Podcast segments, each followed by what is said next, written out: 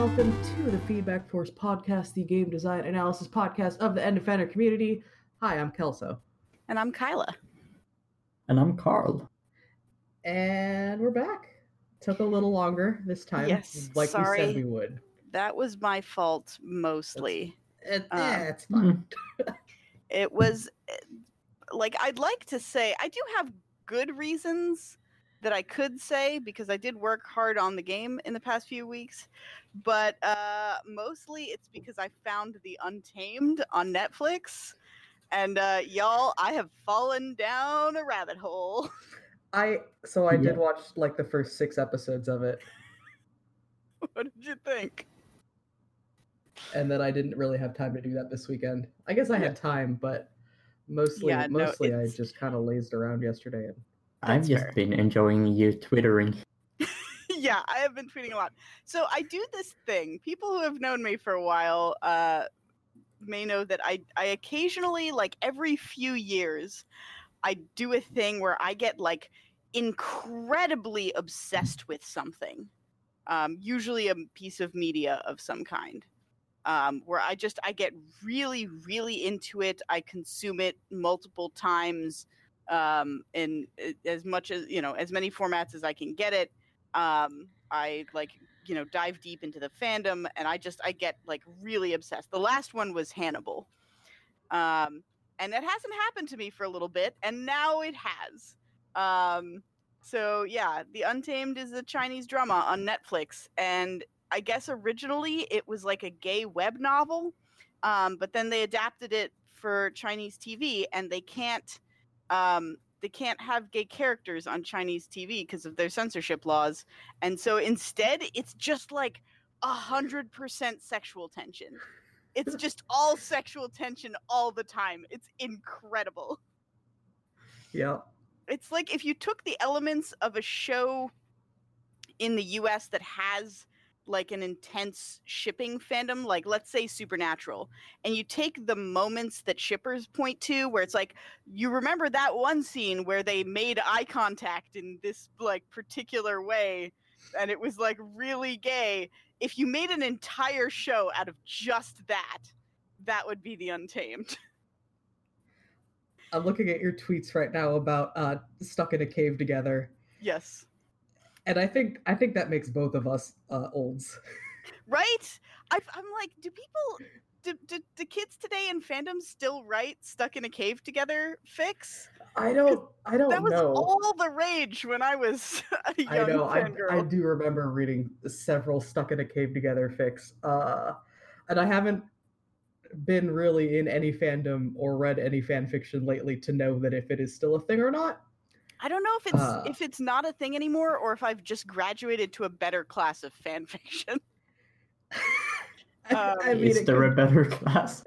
It could very well be 6 of one, half dozen of the other. So, for anyone who's like unfamiliar, back in I guess like the early aughts or something like that, there were a series. There's always like a series of common tropes that like sort of, you know, move around fandom. And for a while there was one that was called Stuck in a Cave Together, which was basically 2 characters get trapped in a cave. Usually there's some kind of like needing to share bodily warmth so you don't get hypothermia. Often one of them is injured in some way, and it's like a way for the characters to, you know, spend time alone together in an intimate setting and get to know each other. And they freaking do that in the show. Like, it's not even in fan fiction. That's a scene in the goddamn TV show.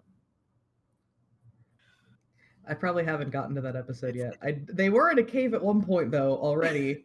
Yes, not that cave. I know the cave you're talking about, okay, not that cave. Yeah.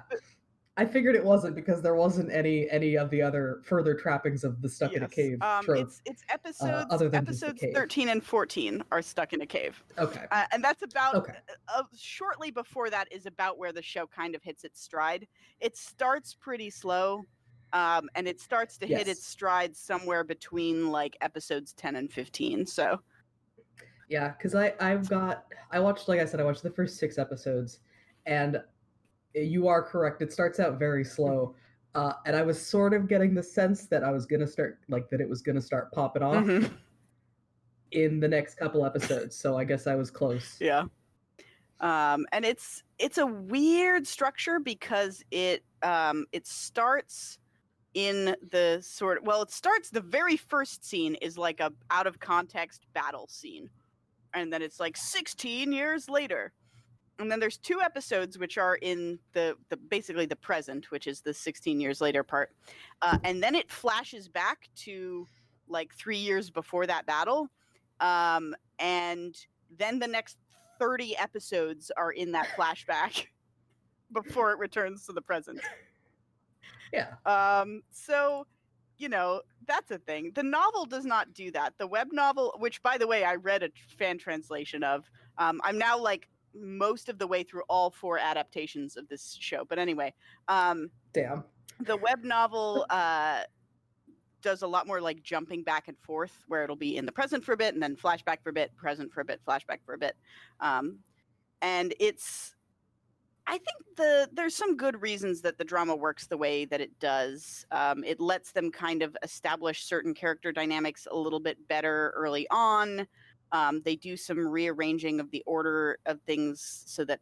Because the problem is the web novel was written as a web novel, so it's very episodic. So, like, a lot of stuff kind of happens and then it's done and never mentioned again. So when they adapted it to the drama, they did a lot more to like give it a big through line. So things get actually introduced and then paid off later. Oh, that's good. Yeah. So, but that necessitates doing a lot more backstory stuff, and having more scenes in the background stuff. So they decided to do it as one big chunk, which, you know, they also introduced a MacGuffin, that just is not in the novel at all. Just as an excuse to have the characters travel together for a while. What's the MacGuffin that's not in that? The Yin Iron. The what? The Yin Iron. Oh, okay. To the Yin Iron okay. Yet? Yeah. That's not.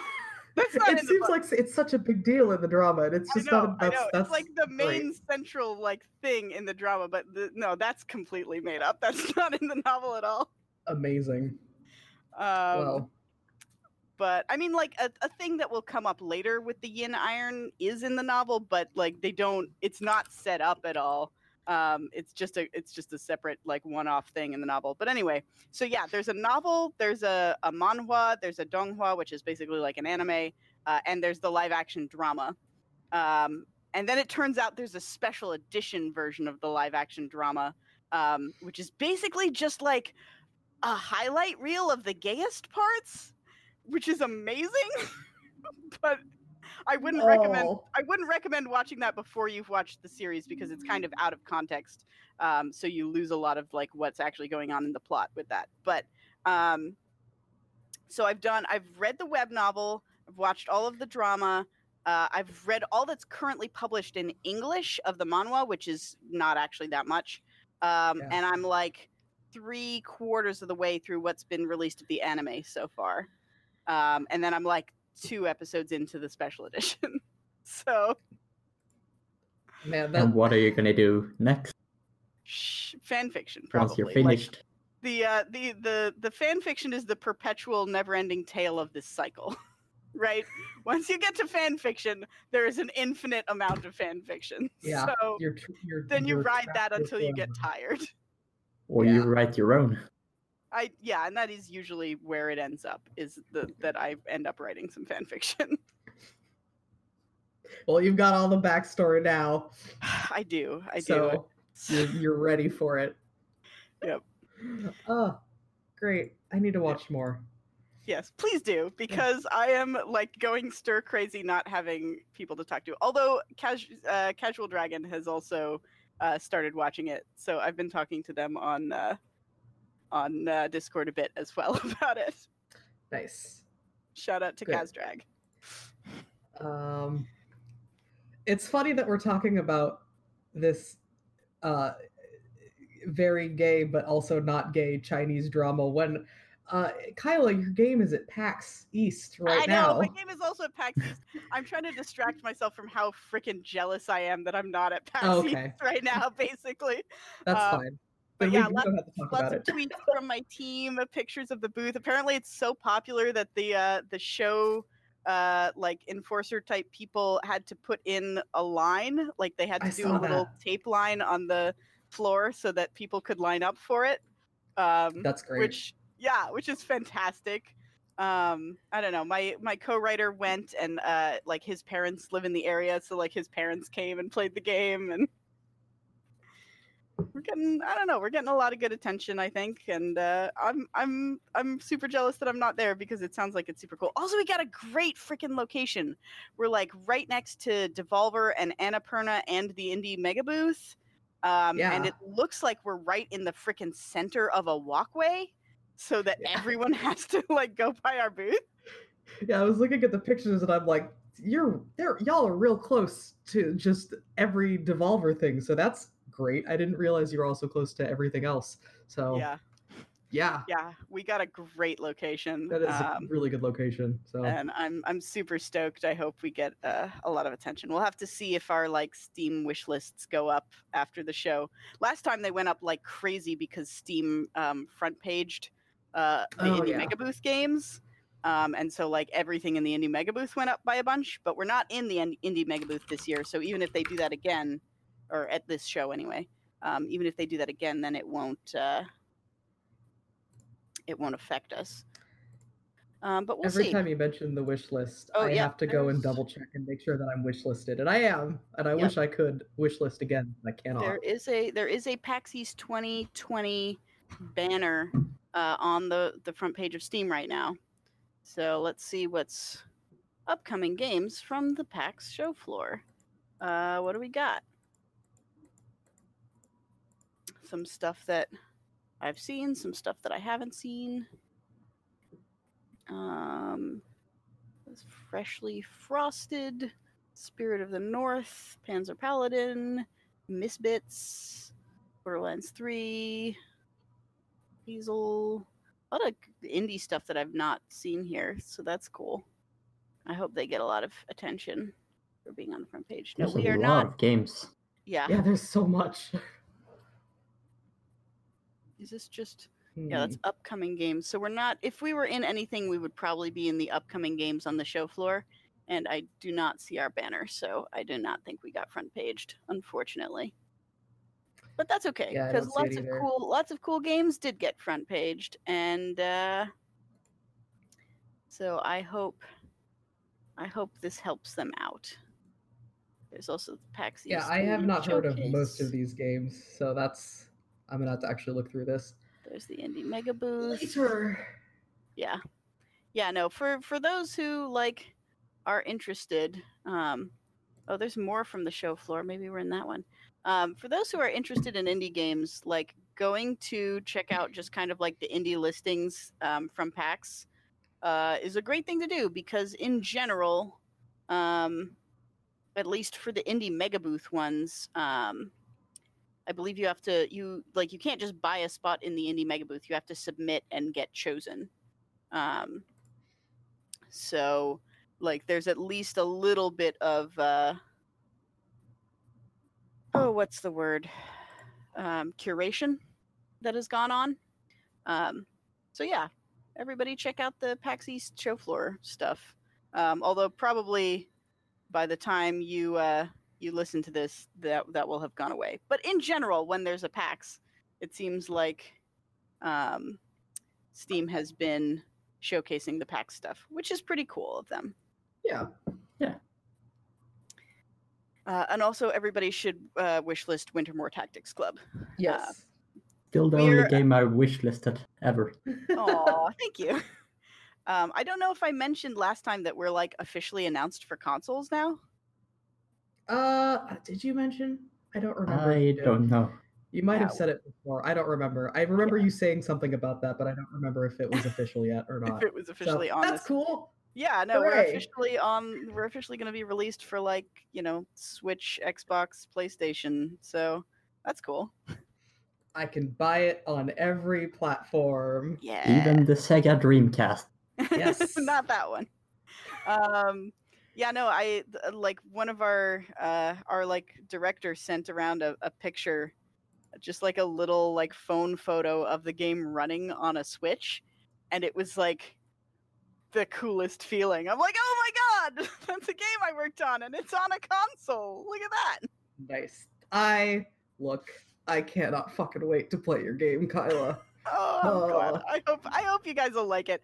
It's one of those things, as you do with a piece of art that you care about, where I go back and forth between like being really proud of it and going like, oh fuck, this is such a niche thing. No one's gonna care, no one's gonna laugh at my jokes, no one's gonna like but most of the time I'm like proud of it and happy. I think it's a good game. Regardless of whether anyone else thinks it's a good game, I still laugh at some of the jokes when I'm playing it. So it's funny to me. That's good. I mean, look, I already laugh at your jokes, so I feel like I will probably like this game. Yeah. So there's that. We'll see. I guess we'll see. Spring 2020, whenever that ends up being. Which is fucking coming up. Yeah, no, we're staying vague on the date because we still don't know like how long certification and stuff is going to take. Yeah. So we can't be like, it's definitely coming out on this date, but you know. I mean, it is spring 2020. It's officially March today. That's right. Dang. I mean, it's not officially spring until late spring later. 2020. Yeah. We're probably talking more like April. Oh, yeah. Jesus, that's still like, I'm amazed at how quickly this year has started going by. Like, yeah. It's already March. What the hell? Yep. Yeah, we finally got snow here. Oh, wow. Actually, we finally got some snow here too, which is weird because it doesn't really snow here. And it melted immediately, but we did have snow. In the air? It stuck on the ground, and then like overnight, and it was there on the ground the next morning, and on my car, etc. And then by the end of the day, it was melted. That was not this past Friday, but the Friday before that. So yeah, we've had like the hottest winter in like more than 50 years. Ooh. And there's been no snow the entire winter. That's not great. I mean, the snow isn't really fun, so yeah but it's more like an obvious visible sign of our swiftly declining planet, but in the moment it's probably not that bad. Yeah, I'm just thinking about like dry winters equaling dry summers, which means wildfires, which is something I had to deal with in Colorado, but they got a lot of snow in Colorado this year, so at least I'm not worried about my parents' house catching on fire or anything like that. How much snow did you end up getting, Carl? We probably got like 3-4 inches right now. Yeah, that's a respectable amount. Yeah. That's like a real snowfall. All right, should we talk about this game that we played? Yeah, we could talk about this game. No transition this time. Just game time. Game time. Yeah, well, I was thinking about doing a segue like, well, it's good that you don't have a concrete release date on your game because of what happened when the game we played this past month got a concrete release date on its episodes. And what happened was it ended up taking almost a decade for this game to be fully released. We played Kentucky Route Zero. Gang. Yeah, we did. A long, long time in the making. Yep. And Act 5 finally came out, and we played it. We played the whole damn thing. When did the first episode of this game come out? 2013? Yeah. Yeah. Okay, so 7 years ago? Yep. And it was like early 2013, I think. Well, so. Maybe was it? Now I gotta look. Yeah. So we played 2013. We played 2013's Kentucky Route Zero, all the way through 2020's Kentucky Route Zero. Now and it came out January 2013. So okay. Yeah. Now published by Annapurna. Was not originally published by Annapurna, only because Annapurna didn't exist when it was Annapurna Games didn't exist when it was first published. It is absolutely like an Annapurna title. Like, it is the most Annapurna game possible. Yeah, it really, really, really is. Yeah. It's so Kentucky Route Zero. It's a game about how corporations are bad.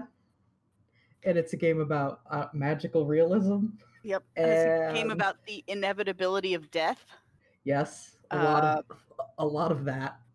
It's a game about the inevitable forward trajectory of time.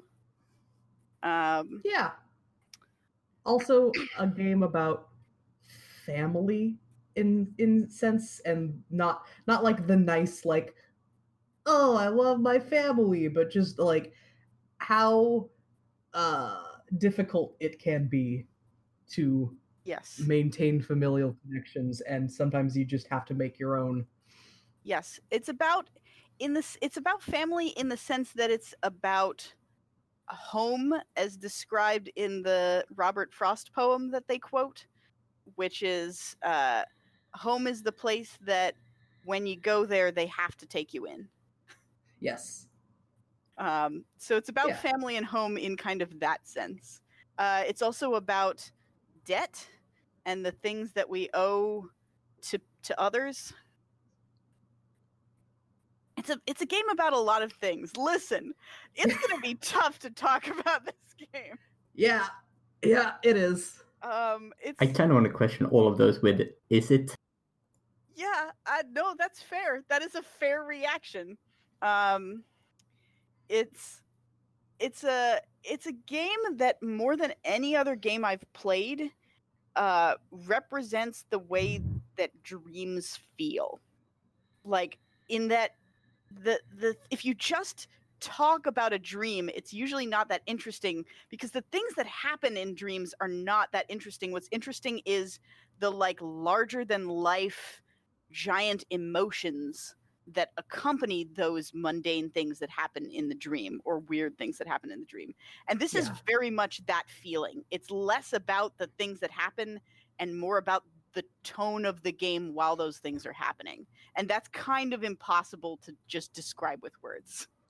Yeah, that is a very, very good description. I mean, we could try to take it chapter by chapter. I think we should go through and try and explain what happens in this game, because it's bonkers. Yeah, okay. So the first thing that exists of this game is a short little... So there's 5 chapters, and then before and after each chapter, there's a little, like, short interlude playable thing. So the first one that came out before the game actually released was an interactive art exhibit called Limits and Demonstrations, featuring the installation art of a character in the game named Lula Chamberlain. And is this in the compilation version that actually comes after Act 1? Oh yeah, you're right. Yeah, this one was after Act 1. So the first thing that comes out is just Act 1. Yes. Okay, yeah. Forget what I just said. We'll start with Act 1. Yes, okay. So it starts at a gas station. Yeah, it starts at a gas station. And you play as Conway, an old delivery driver for an antiques shop, and he's stopping for gas with his dog. And I'm already going to stop you there, because in this game, you sort of play as people, but you sort of are just really playing as the story in some ways. Like, you control characters, but who you're controlling changes from, like, moment to moment a lot of times. And also the dialogue options are not always options for the character that you are currently controlling. Sometimes they're options for another character. Sometimes they're options for a character watching your character. Sometimes you're deciding which of the characters in the scene is going to speak. Sometimes you're just deciding what facts are true about the story as it's being told. Yeah, sometimes you're a nameless person on the other end of a phone line. Yeah. I think are my favorite ones. Yeah, where you don't even have context on who that person is or what the conversation is that they're supposed to be having. Yeah. But at least for now, we're Conway. Yes, for now we are Conway. And Conway meets and the dog. Joseph and the dog. Did you give the dog a name? I called it Blue. To me, Blue is the canonical name of the dog, but to me, it's always been Homer for me. But yeah, that's fair. It doesn't matter. You can name the dog Blue. You can name the dog Homer. You can just not give it a name. Carl, I can't remember what I did. I was going to say, did you refuse to name the dog? Because if you refuse to name the dog, then we're 3 for 3. I don't know, but it's never come up after. It doesn't come up too often, the name of the dog. Well, whenever someone is talking to the dog, they refer to the dog by name. If you don't give it a name, they call it Old Man. Yeah, okay, Old Man. Oh, okay. So you chose not to name that. I like that he's just called Old Man if you don't give him a name. That's good, actually. So we are 3 for 3. We all chose different names for the dog. Also, Blue is the only name where the dog is female if you choose Blue. Oh, yeah. I guess that is true. So, it's an old dog. It's an old dog in a straw hat. Yeah. You're a delivery driver for an antique store in an old truck. And you got an old dog with a straw hat. Living the dream, basically. Yeah, sorry. So you meet Joseph. Yeah, you meet Joseph. Look, I think we're going to have to be less specific about who you meet at any given time. Because otherwise we're going to be here all day. Yeah. You go to a gas station. But you start off at this gas station, and you're trying to find Dogwood Drive. And eventually, you get pointed to the Zero, which is because you're trying to make a delivery. You're a delivery guy for an antique store. You're supposed to deliver to Dogwood Drive, but you don't know where it is. Yeah, and which allegedly, maybe don't try to deliver stuff before you know where it is. Yeah, I mean, sure, but. Maybe they have a delivery radius and it's like guaranteed to be within the delivery radius. So he's like just driving around in circles. I don't know. Listen, this is dream logic. If you try to have things make sense in this game, we're going to be here a long time. Yeah. Also, you're going to get very frustrated. Yeah. So you get directed to, I don't even remember. You get directed to the Marquez place. Yes. Because they might know, I think. And then you meet Weaver. Weaver knows because Weaver has been on the Zero before. And you also have like a TV that you're supposed to take back to her. Yeah. Donald gives you the TV. Or Joseph. It's Joseph. Yes. Donald is the other one. Joseph gives you the TV and you go to Weaver. And Weaver doesn't make a lot of sense. Yes, Weaver might not even be alive. Honestly. Yeah, I was gonna say there's an open question for pretty much every character in this game whether they are currently dead or alive. Conway, who knows? Weaver, who knows? There's a line at some point where Shannon, who's Weaver's cousin, who we'll talk about in a moment, mentions like.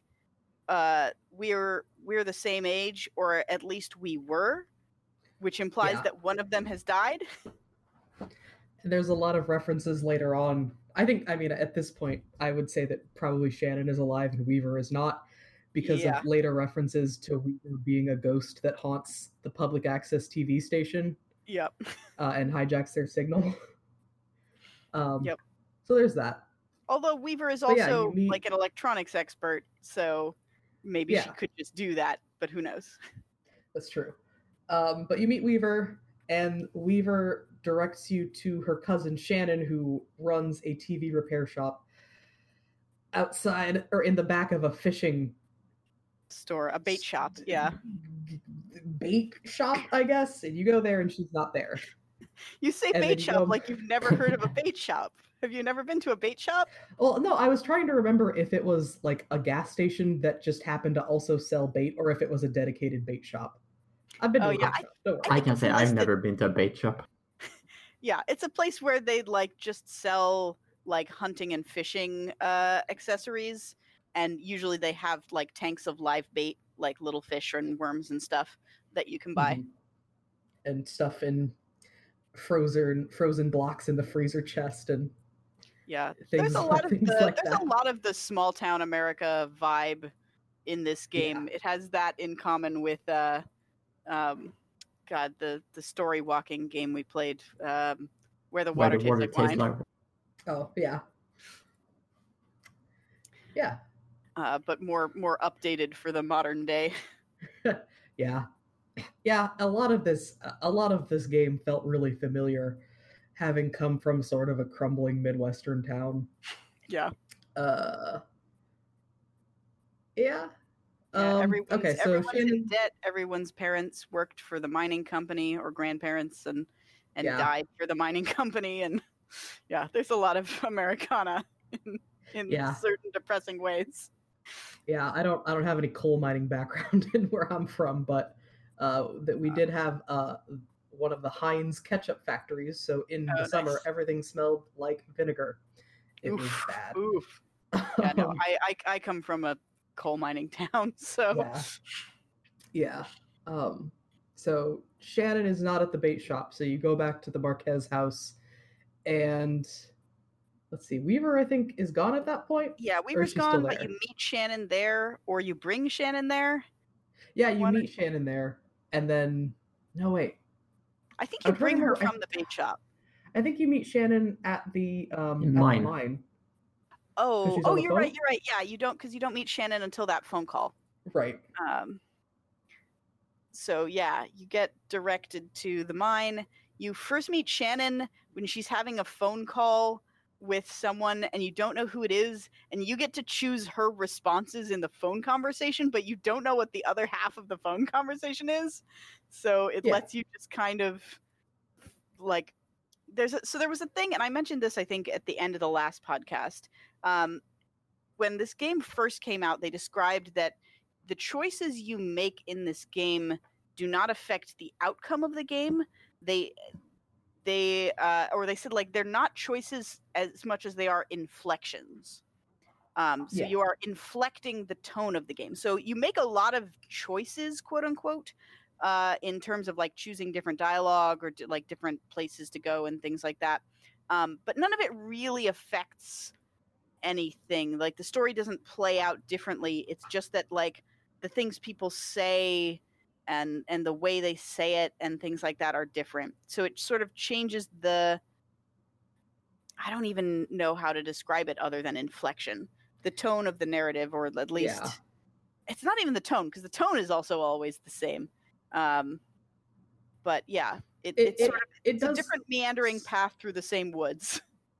Yeah, it does sort of, if it doesn't affect the tone of the narrative, it at least affects the tone of an interaction.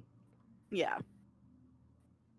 So, so you meet Shannon at an old mine where she's come to do some audio surveying or something. Yeah. That's a thing that comes up a lot, is a lot of characters are just recording sounds in the world for various reasons. I guess that is a running theme, isn't it? Yeah. Then the two of you go into the mine, because that's the entrance to the Zero. Mm-hmm. And I mean, stuff happens in the mine, but it's all... Well, a very important thing happens in the mine, which is that there's a cave-in and Conway's leg gets trapped and very badly injured. And so for like a long time after that, Conway moves very slowly because his leg is injured. Yeah. Let's see. So at that point, you're on the Zero. Wait, are you on the Zero at that point? No. So you go back to the farmhouse and you like stare at the TV to get to the Zero. Yeah. Which dream logic, baby. Yes.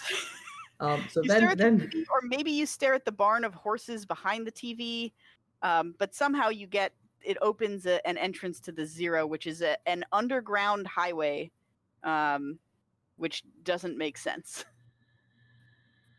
Yeah. Not that it doesn't make sense that it's underground. Is it underground? The highway itself. That's implied by a lot of the stuff that happens later. I think it's implied that it's underground.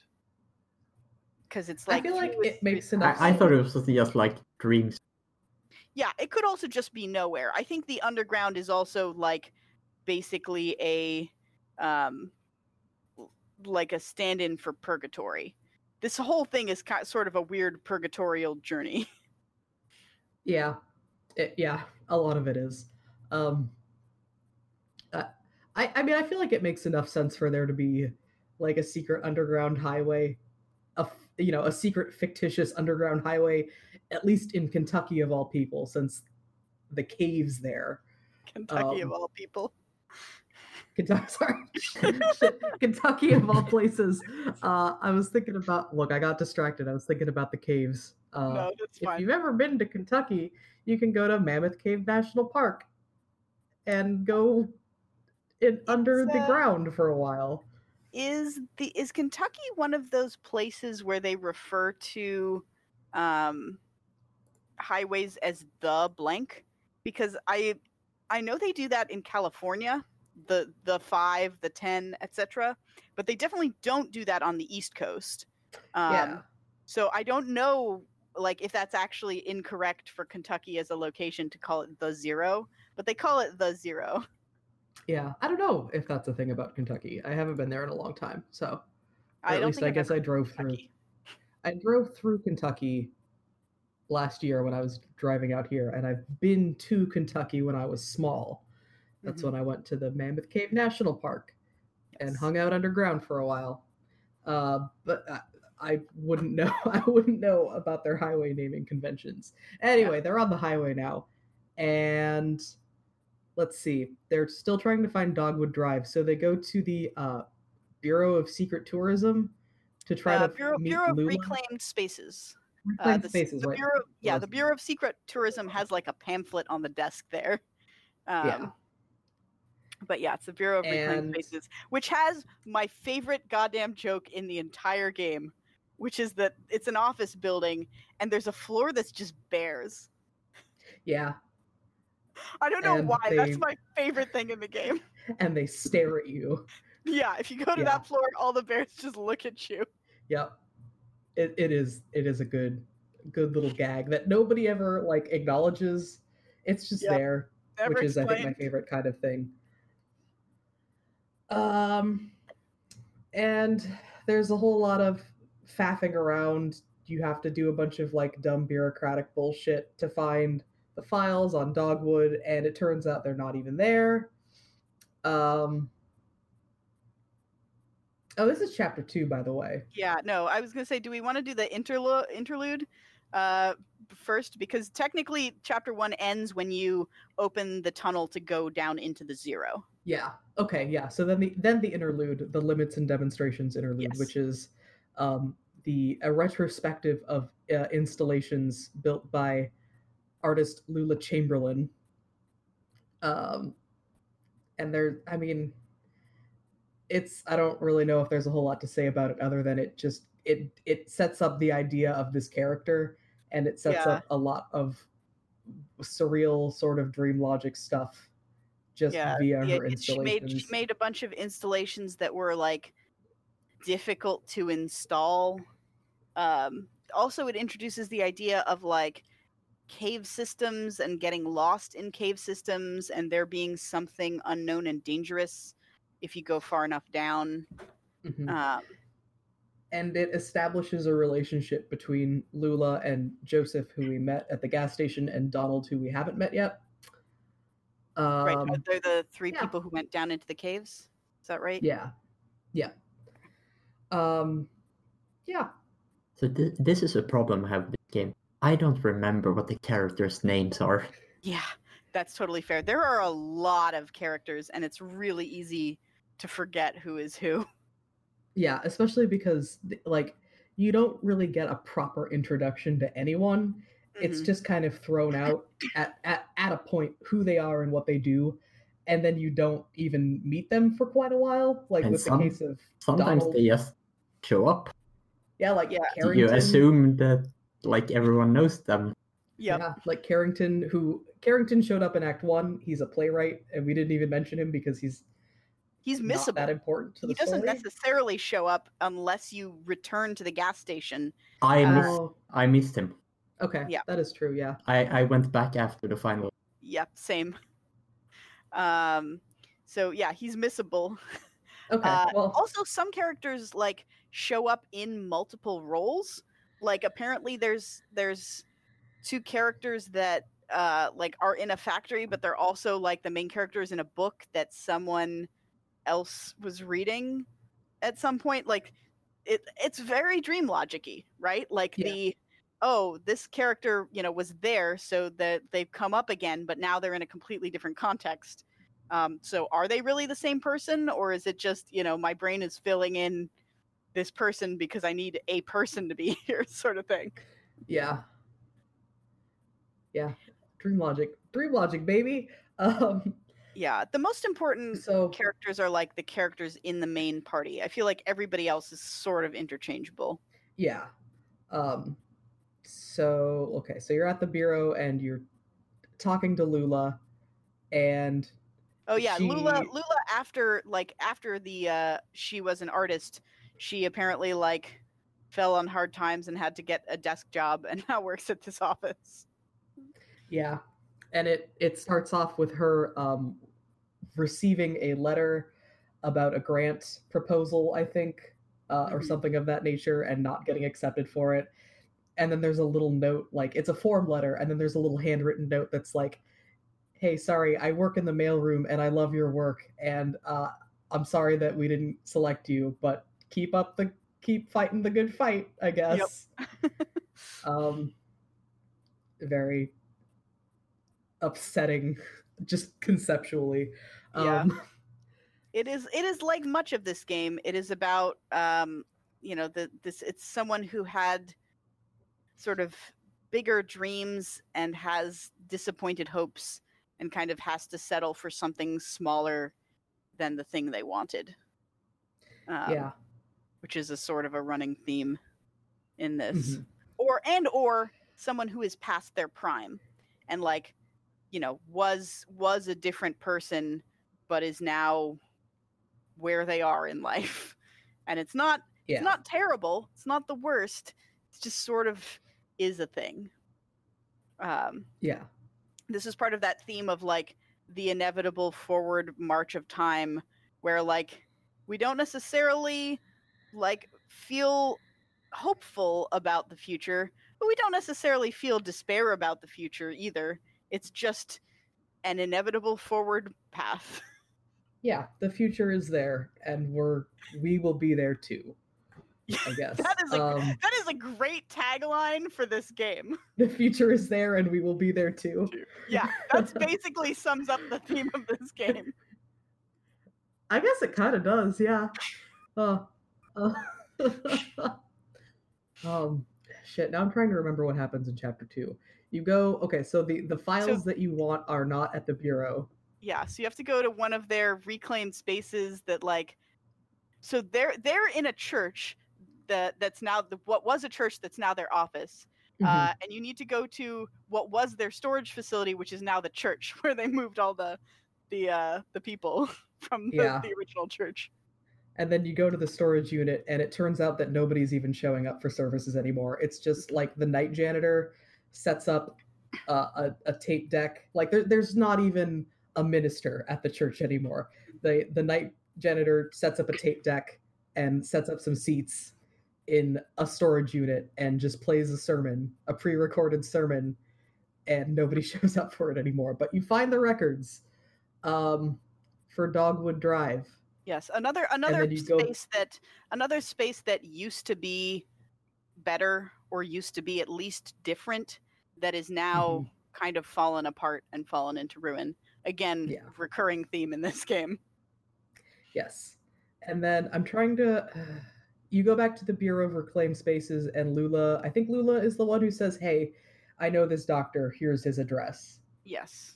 I think that's how that happens. Yeah. Oh, yeah, because Lula has arthritis and the doctor treats her for her arthritis. We should also mention that while you're going around in this chapter, you are driving on the Zero, and the Zero has a really fascinating topology where it's just a circle. It's just a big circle that has, like, as you go around it has a different series of landscapes, like every time you turn the full circle. and sorry, not Land Escapes, a series of landmarks. Like, landmarks, yeah. Yeah. And if you, while you're at a landmark, if you turn around, then you are on a different road. So you get places by driving to a landmark and then turning around and then driving to a landmark and then turning around and so forth. Yeah, so the directions will be like, go clockwise until you reach the lantern, then turn around and go counterclockwise until you reach the anchor, and then turn around one more time and you're there. Yeah. And... So I have a question.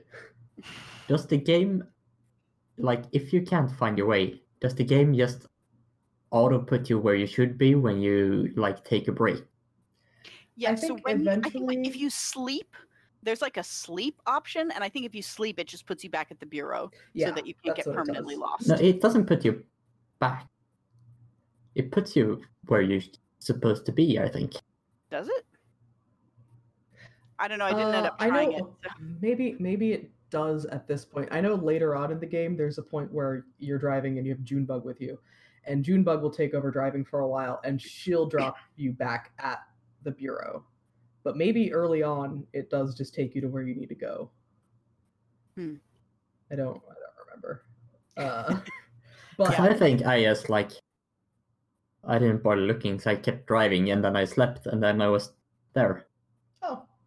That's all right. Convenient. Yeah. Yeah, I didn't end up sleeping because this was actually like one of the few things I sort of remembered about how the game worked. And you also, I didn't notice this until much later, but you do pick up that pamphlet from the Bureau of the Bureau of Hidden Tourism, Secret Tourism, and you that it gives you directions for how to get to some hidden locations along the Zero. Mm-hmm. Which I tried to go to later, and I'm not sure if it was the same cutscenes as it would have been in Chapter 2 or not. So I did the same thing, and I'm not sure either. So yeah, I could always just open Chapter 2 again, I guess, and go along. But yeah, so she directs you to a doctor, and you go to this address that she listed, and instead of finding, it takes you back to house... It takes you back to the surface. The address, and you go to where you think the doctor's going to be, but you find a museum instead. Yes, and inside of this museum is just a bunch of homes of various types. There's like a regular, ranch house. There's an underground bunker. There's a houseboat. There's like a chicken coop and a dog house. Yeah, a chicken coop, a dog house, a bird cage, a horse stable, a trailer, just various different types of dwellings, and you kind of wander around. Residences, and you kind of wander around and talk to people. And instead of talking to people, it gives you the people's observation of you. Yeah, there's a bunch of shady characters watching you through like a security feed and reporting to their boss what you did. Yeah. Like, oh, he wandered around for a while and then went into this place. And like, he talked to this, he tried to talk to this person, but like the residents weren't having it. So like. Yeah. And I think in some cases it's like they're reviewing the feed at a later date. Mm-hmm. So then they're asking the residents, oh, well, they came and talked to you. Well, did they say anything interesting? No, they were just looking for whatever. Mm-hmm. So eventually you go up on the roof and it's raining. There's a big storm going on. And, you meet a little kid named Ezra, and Ezra is friends with a giant eagle named Julian. Eagle is his brother. Yeah, it's his brother. You're right. Julian's his brother. Yeah. He also wears a suit. Yes. So wears a tiny little boy suit. Yeah. I love Ezra. Ezra's great. And every night, because people can't sleep in the museum. Everybody has trouble sleeping in the museum. So every night, Julian picks up every house and flies it into the woods so that everyone can get some sleep. Yeah, Julian is a big eagle. Like, Julian's a big lad. Julian's like a Lord of the Rings big eagle. Yeah, yeah. And then in the morning, he takes him out of the woods and drops him back off at the museum, except for the doctor, who just stays in the woods now. He doesn't go back to the museum. So then you go to, well, you fly around for a while and you can like get some little bits of dialogue and flavor I guess from places when you're flying around. We should have said that like in the first chapter, you're actually like, one of the mechanics is like driving around on a map view where you're like, you have a little tire icon and you can like drive along the different roads. And in this one, it puts you back on the same map, except now you're flying over it as the eagle, which is pretty cool. I remember the first time I played that being like a neat moment because it kind of interestingly recontextualizes something that you've already done. Yeah. And you can, like, as you're flying around, the interactions happen at the same spot, but then you're just seeing them from a different vantage point, which is cool. And then you end up in the forest, which is one of the coolest parts of the entire game. Visually, it's pretty freaking neat. Yeah, because it I don't even know how to describe it. It does interesting things with the negative space between the trees as you walk through the trees. Yeah, so like things are there in part of the space, and then like the moment you pass behind something, they're not there in the next part of the space. Like it's weird and surreal and really cool. Yeah, it's very good. And I think at this point you're just playing as Ezra running through the forest, and every so often you get to another little scene of Conway and Shannon, and Conway is, man, he's not doing good. His leg's real fucked up. He's doing real bad. His leg's real broken. And then you get to the doctor, and the doctor is going to do some experimental medicine on you. Maybe? Which is pretty bad. It ends up being pretty bad because the doctor now is on the payroll of the electric company, the power company, and everything.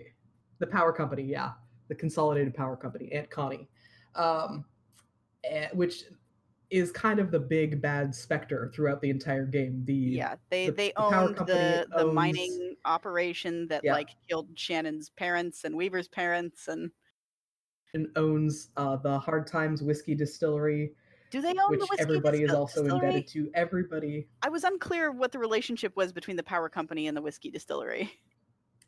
I'm not sure if one owns the other, but there is a relationship. Okay. And now I'm trying to remember what it is, but there's a relationship, yes, of some sort. But so the doctor is now on their payroll, and by helping you are now in the debt of.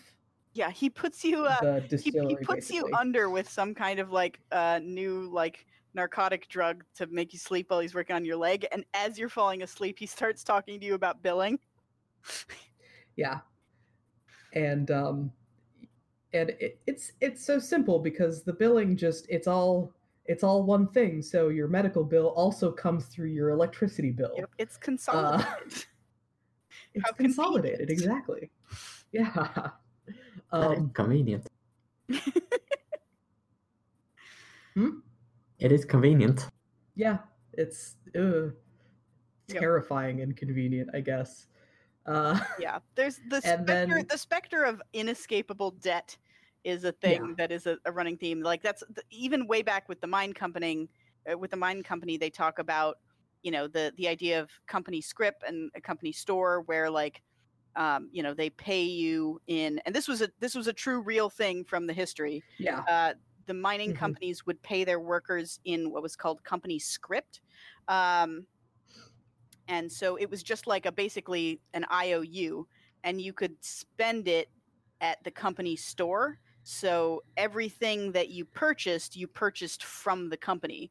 And that included like food and tools and things like that. So basically they were just paying you so that you could give the money back to them in order to get your necessities. That's known as a Steam wallet. Something, except you had no choice. Yeah, it's a slightly dressed up form of indentured servitude. Yeah. So there's that. Yeah, most of the time couldn't actually a real thing that happened throughout a lot of history. Yeah. So and was a very sort of abusive relationship between workers and the company. So yeah, not a great thing. And there's a sort of similar indentured servitude that happens with the whiskey distillery, but we'll get to that. Yeah. And while Conway's under, he has like some flashbacks, and you learn a little bit about his relationship with the owner of the antique store. Yeah. It was a husband and wife named Lizette and Ira, and their son Charlie died in a roofing accident, and Ira is now gone, and it's basically just Lizette and Conway. And Lizette's mind is slowly deteriorating. Yeah, she's like some kind of oncoming dementia. Yeah, sort of. And she's sort of slowly succumbing to that. And the future's there, and we'll be there too. Yeah, we'll be there too. Yep. So let's see then what happens. I think that's just the end of the chapter. That's the end of Act 2. Yeah. Yeah. Is you're coming out from being under. You don't actually come out from being. You go under. Going under is the end of Act 2. I remember because I was very startled about Conway's leg, so it was not part of the 2 chapters that I played in the past. Right. Yeah. But first, what's the transition between 2 and 3? Is that the play? God. The entertainment. The play. Yeah, this is maybe the worst part of the game. It's not. I like it segment, in a certain way, but it gives you a whole lot of context. Yeah, no, it's does it though? Does it though? It does though, because they're talking about like debts and running up the tab, and then at the end of the thing, the bartender's like, "I had to sell all of your debts to the distillery," and it does. I think it shows you further how far under the distillery's thumb everybody is, and how real fucked up it is. Yeah, and someone from the distillery comes to collect the debt, and you see for the first time one of, quote-unquote, the strangers, which are these weird, disquieting, glowy skeleton people. Yeah, so they're called, like, the strangers, or sometimes they're just called the boys from the distillery. Mm-hmm. Yeah, and so the reason Carl and I are complaining is they make you watch an entire goddamn 3-act play. And you literally have to be staring at the actors as they speak. You play a drunk with no lines at the bar in this scene in a student production of 2 mashed together plays that are by the playwright that we talked about from Act 1. Carrington? The plays aren't by him. I don't remember who they're by, it's his production. Okay, it's his production. Yeah, they're by something with a W. I want to say it's like Woolworth, but that's not it. Are you looking it up? And you have to watch everyone deliver their line, or they're not going to deliver their line. Yeah, you have to go through the entire play, and you can read also, like, simultaneously, you can read like reviews of the play and notes on the play, and you can read like the script for your lineless character, which is your character is one of the 2 plays that got mashed together, which was like a pantomime about a drunk. Yeah. So the play is by Lem Doolittle, and there's actually a website where you can download. Or actually, you can buy a paper copy of the script. Of course you can. For $5, if you are so inclined. I didn't remember the letter. I remembered the double O's, apparently. Yeah. So I'll just read this little blurb. The entertainment was first presented at the Buffalo Street Student Theater on the evening of November 16th, 1973, with the following cast. Not going to read the cast. Mm-hmm. The production was directed by James B. Carrington. The setting was designed by Lula Chamberlain. The plays A Reckoning and A Barfly were written by Lem Doolittle and later adapted by Joseph Wheatree, who is the same Joseph that we know, for simultaneous performance as the entertainment. So that's what that is. They do mention Junebug as the person who's supposed to be coming to the bar to play music, but who never shows up. It's a sort of like Waiting for Godot sort of feel. Yeah. It's a three-act play about, like, there's a bartender and a drunk woman, or a heavy drinking woman, and a woman whose parents are heavy drinking, who is like supporting her parents, who's trying to get out from under supporting her parents, because her parents have racked up a huge tab at the bar and she doesn't want to pay for it anymore. Yeah. So the heavy drinking woman is like, her husband is a traveling salesman and she's imagining that he's cheating on her, kind of just because she wants to get out of the relationship because she doesn't like that he's gone all the time. He's probably not actually cheating. Yeah. The bartender claims to have been on vacation, but probably wasn't actually on vacation, and is also like, his bar is getting really in debt. Mm-hmm. Like he's having a hard time keeping the bar running.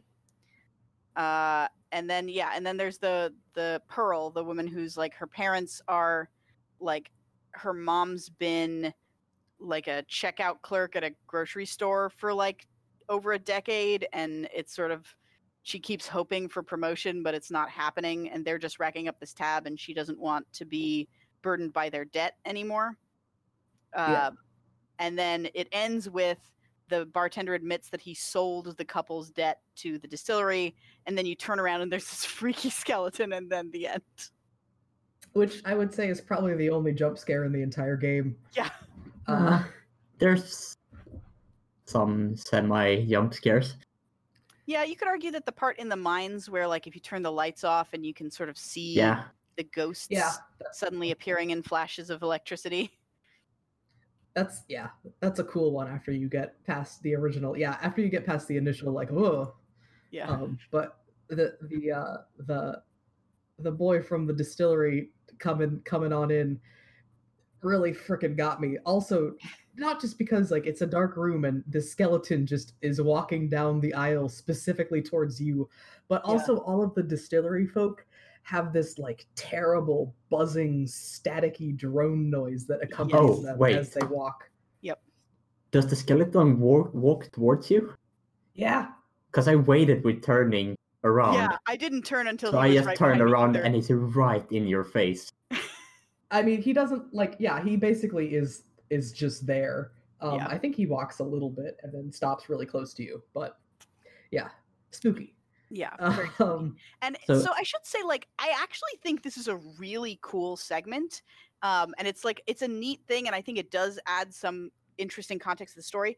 The problem is it's like 40 minutes at least of just basically reading and doing nothing. And it's so long. As a play, it's not, like, interesting enough, or at least, like, I am not there to watch play. Yeah. And this goes on. I could see how this would be, like, if it was released in the context of, like, hey, here's an interesting little interactive toy to tide you over while you wait for the next Kentucky Route Zero chapter to come out. It might have been, like, I might have been in a better mindset than thinking of it as like, oh, here's a short interlude that I have to do before I get to the next chapter, right? I feel like that context is important. Yeah. It's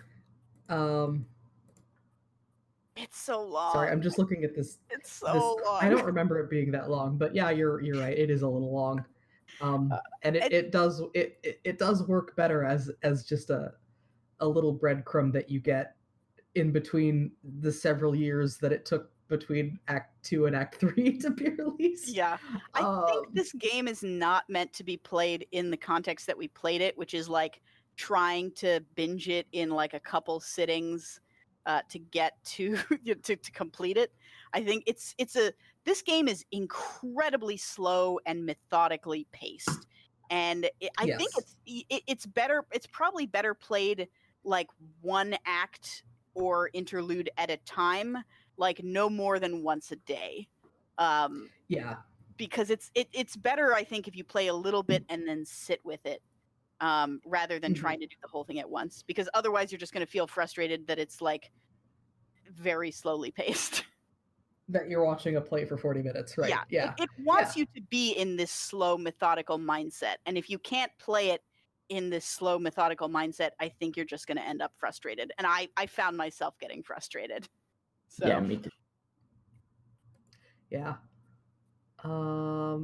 Yeah, so that's... I think that's it for the entertainment. That's the interlude between 2 and 3. Yeah. And then Act 3... You wake up and you have a skeleton leg, a glowing skeleton leg. Yep. From the and company slash distillery. And it's unclear if it's like a mechanical leg or if it's just your fucking skeleton. Yeah, it's and they never really explain what's going on with the distillery people. I imagine you do have to clean it carefully. Yeah, clean it carefully with like rubbing alcohol, water. Or and rubbing alcohol. Yeah, like do not use harsh cloth. Yeah. Yeah. Yeah. It might have even been distilled water. I don't remember. Yeah, something. Yeah. So let's see.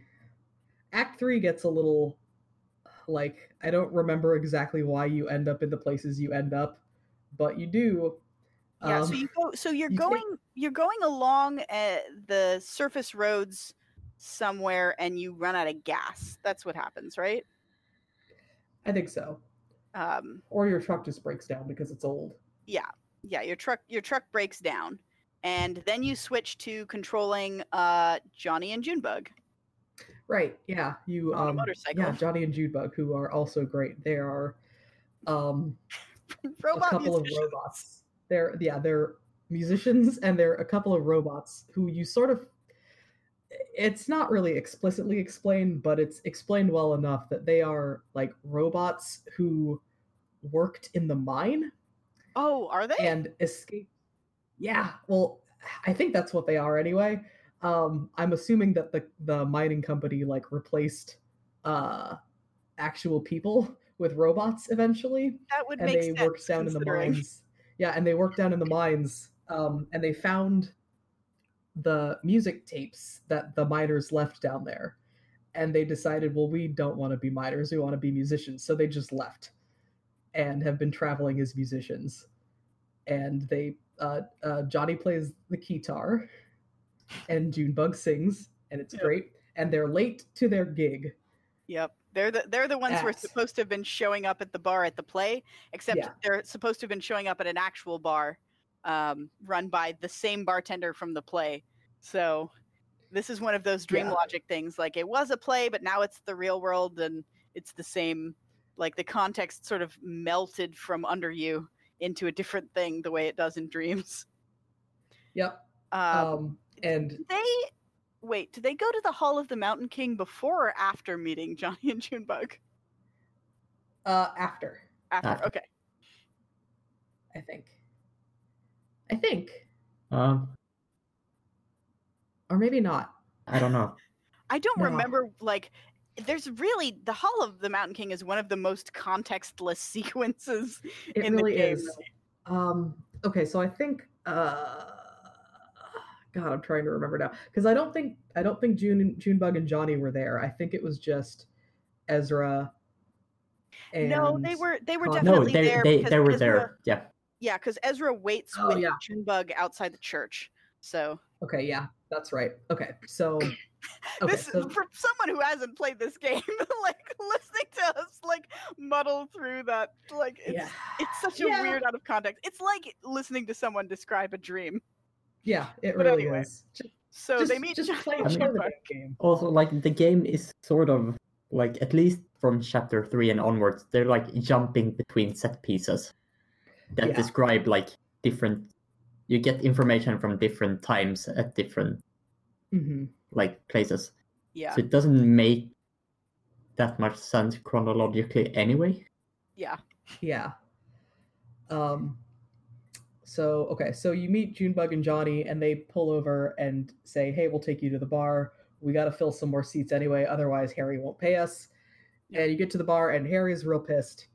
And they do their number anyway, and you have a great little music number where you get to describe the lyrics that they're singing, or get to choose the lyrics they're singing.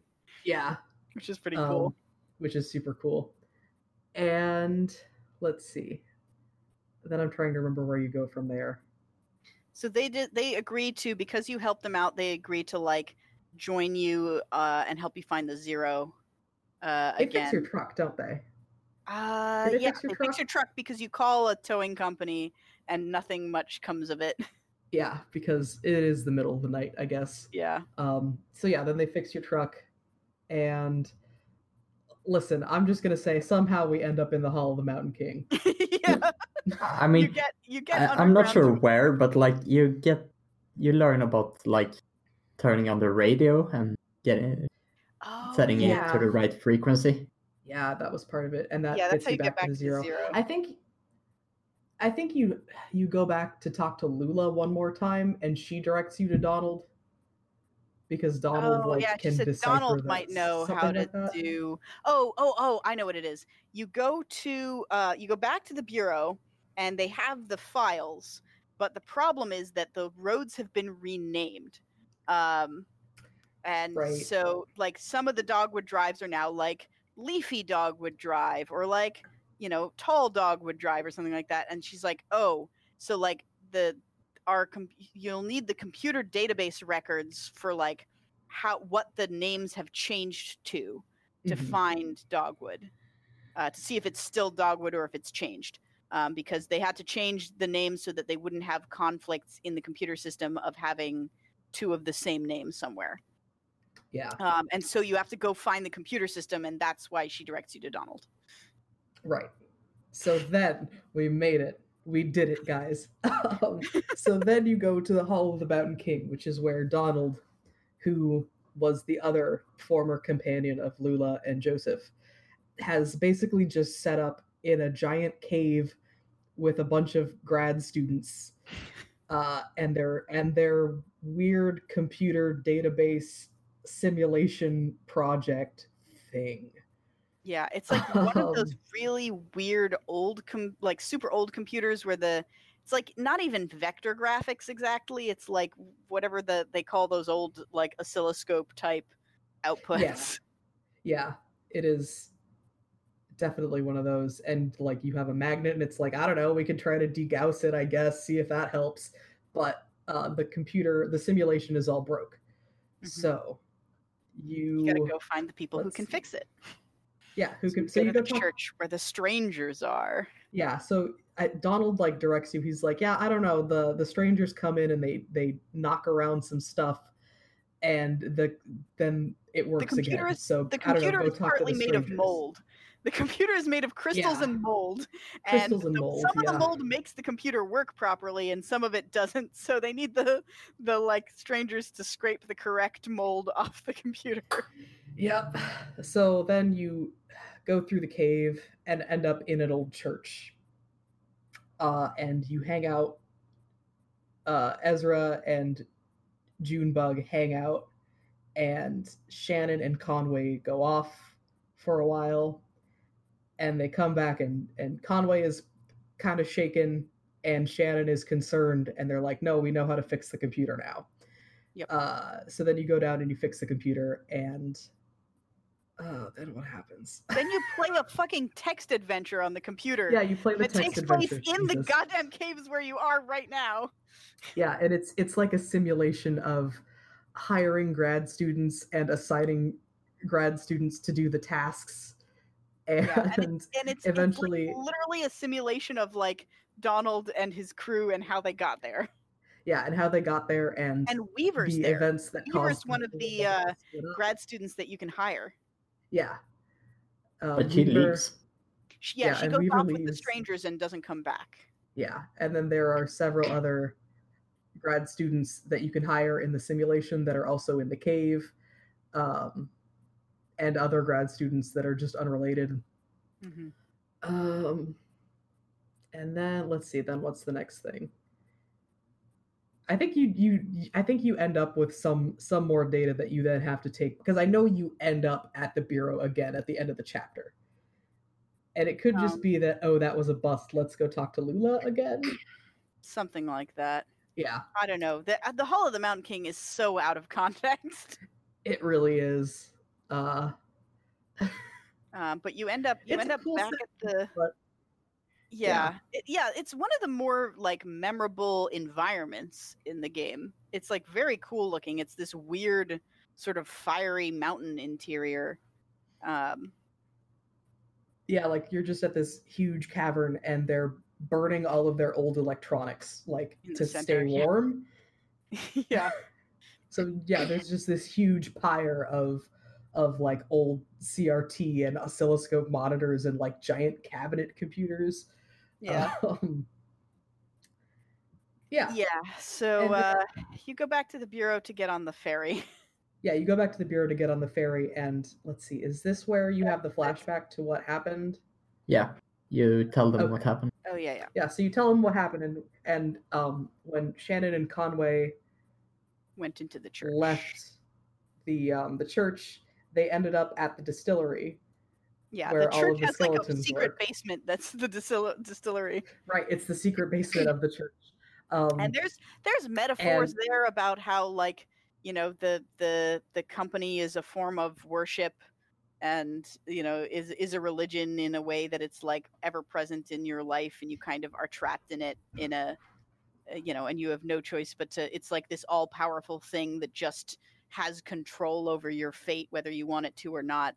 And Weaver was somehow like the prophet of that. She came in and she gave them the formula, which is literally a mathematical formula that the distillery uses to calculate the amount of debt owed by everybody who works for them.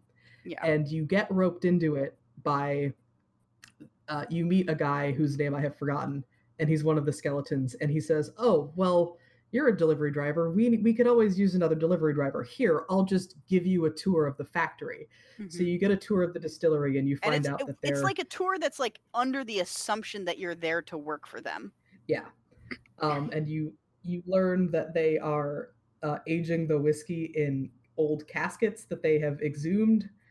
And then they ran caskets, so they had to just start building new caskets. And all of the whiskey is distilled in caskets, which is something.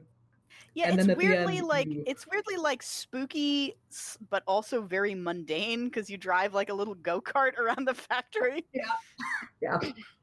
Your little interdepartmental. Like yeah, your little interdepartmental shuttle transit, and you go through all of this rigmarole. You know, he takes you to the truck that you're going to be driving, and you talk to the dispatcher and blah, blah, blah. It's all like, okay, cool. When can you start? Well, I've got this final delivery, but honestly, I wasn't planning on working here. And before you say that, he like says, okay, well, here's a congratulatory, like celebratory shot of whiskey, the good stuff. And then you take Hard Times whiskey, by the way, is the name of the whiskey brand. Yeah, Hard Times whiskey. Nothing if not on the nose. Yeah. And Shannon says, well, look, we've got a lot of other things to be doing. And the man who's giving you a tour basically says, oh, no, well, that's no good. That whiskey that you just drank is very expensive. And we have to account for the time that I spent away from the job to take you on this tour. And blah, blah, blah, blah. And basically what it amounts to is Conway is now a slave to the distillery. To the distillery. He is now very in debt, yes. To say nothing of the leg that he has. Yeah. So that happens, and that's what happened in the interim previously. Yeah. But now you've just got to go finish your delivery. So... this is the end of chapter 3. A barge shows up on the river outside of the Bureau. Mm-hmm. And that's where you're going for the rest of the game. On this barge, kind of. Or at least for the next... let's see, what was the next one? The next... So then it's Here and There Along the Echo. Yeah, Here and There Along the Echo, which is a automated phone line provided by the Bureau of Secret Tourism, all about the Echo River. This was a great one, I have to say. This was one of my favorites. It is good.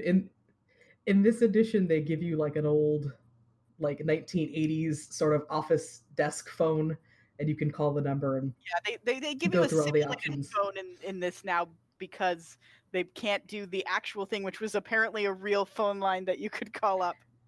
It was a real phone line, and I did call it up. I wouldn't be surprised if it's still active, actually. I'm not going to call right now to find out, but yeah, it was an actual phone line, and I did call it up. And it's just a tourism line. Yeah, it's great. It tells you, like, information about, like, how to identify sounds that you might hear on the river and what to do if you are holding a snake. Yeah, or, like, here are some places you can go for food and drink. You can go to the Rum Colony. You can go to Sam and somebody's seafood. Sam and Ida's. Oh, yeah. Right, because I was thinking Ira and Ida. You yeah, no, Sam and Ida's, and there's... They do like, a bad job of naming people distinctly in this game. It's very 100 Years of Solitude. But anyway. Yeah. Yeah, it's a cool little thing to play with, and it does set up the next chapter, mm-hmm. but there's not really a whole lot, like, narratively. Like, there's allusions to things that you will see, the Iron Pariah, and the restaurant, and the bar. Snake, apparently. And the snake, I don't think there are any snakes in the actual game. So I was reading the wiki, but like apparently in one of the scenes I skipped, you can run into a man holding a snake, or at least hear about a man holding a snake in the chapter. I must not have seen that. That's great. Yeah, I missed it. Yeah. I did see the Iron Pariah though, so that was cool. I did as well. Yeah. Yeah, and that's just the interlude, and then chapter 4 is you are on a barge that collects the trash for residents that live... The Mucky Mammoth.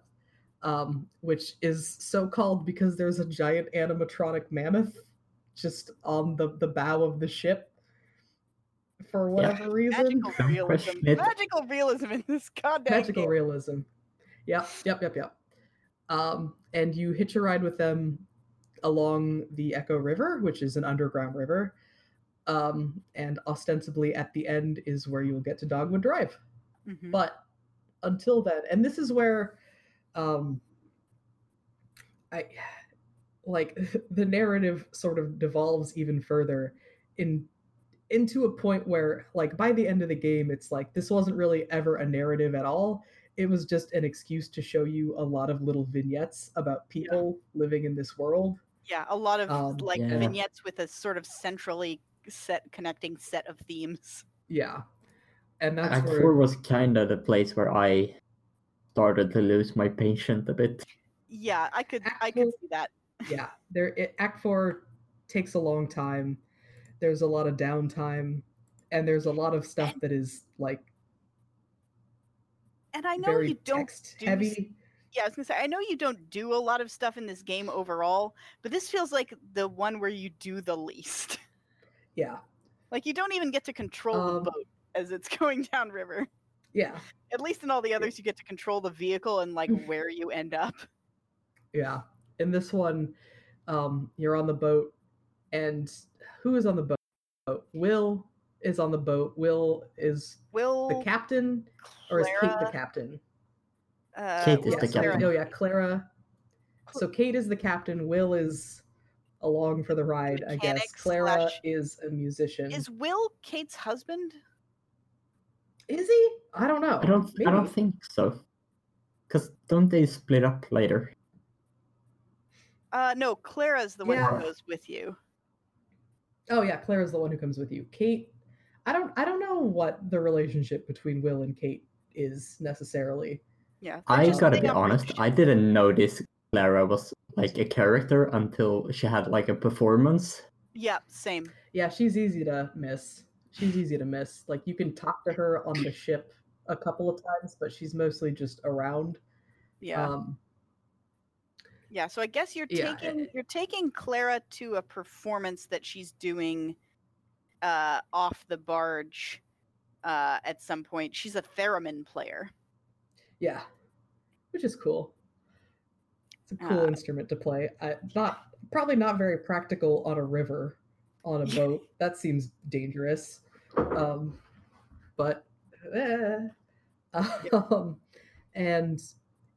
so as you just end up having there's like a series of choices where there's like a bunch of stops, and at each stop you can either stay on the boat or go ashore and like do a vignette. Yeah. And there is one spot where if you do choose to stay on the boat, you eventually have to get off the boat. Mm-hmm. But that's later on, and that's the big important one. Yeah, that's like the last one. Yeah, so you stop at a refueling station. Yeah.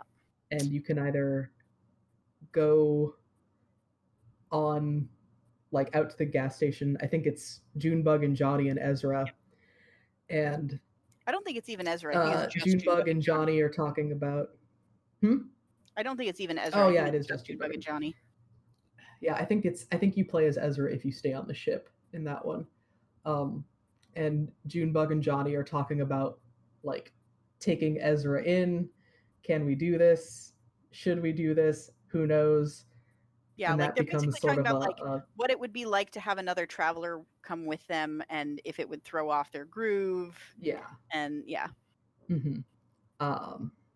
So that's the big. Ezra's parents disappeared, by the way. Ezra doesn't have parents. His parents just disappeared one day, so he's just like a weird street urchin with a big eagle brother. Yeah, basically, it's implied at one point that they lost their house, mm-hmm.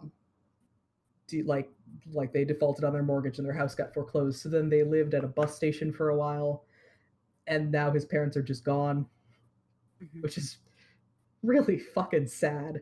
Yeah, but Ezra had Julian child. Yeah, yeah. Let's see. The next one is the. Is the Rum Colony next? I don't remember the order of these at all. There's Rum Colony. There's the there's like a place where you can like take surveys for money. There's a little island where you go pick up mushrooms or collect mushrooms. It's the Rum Colony next. Okay, yeah. It's the Rum Colony next. Oh, cool. That's good thinking. We probably should have had the wiki up this whole time. I definitely don't. I'm flying by the seat of my pants. Yeah, so the next thing is the Rum Colony, which I didn't even do this time I played it. I did it before. Yeah, but Serrano, who's another musician, is like giving a show there. Apparently right. You can see, if you turn your flashlight on, you can see some of the strangers having a conversation with Conway at one of the tables, but you can only see them if you shine your flashlight on them. That makes sense. Which I did not know. The strangers show up. And learned about later. Yeah. The strangers show up quite a bit, just kind of intermittently throughout this episode. Oh yeah, and Cyrano shows up later in Pueblo de Nada. And the other thing that I guess we never really alluded to, talking about this, is that Conway is heavily implied to have formerly been, or he is an alcoholic. Yeah. Who is he's like 15. He was like 15 months sober until he had that drink at the whiskey distillery. And again, you know, the metaphors of like a thing that sort of controls your life that you're trying to get yourself out from under, like a debt. Where he has this constant weight of this alcoholism, and he keeps getting like on and off the wagon, where he tries to, you know, straighten up and get a good job, and then he finds himself back on the sauce eventually. Yeah. Let's see. So he was like drinking beers on the boat, and now he's at the Rum Colony drinking, I don't know, Mai Tais or whatever. Yeah. Some kind of little fruity drink. He ends up with like a flower lei for the rest of the game, which is cute but sad. Mm-hmm. And then I think the next one is the island. Yeah, the mushrooming island. Collect mushrooms. Yeah, I know that because those were the three I did before I gave up leaving the boat because it was taking too long. Okay, yeah.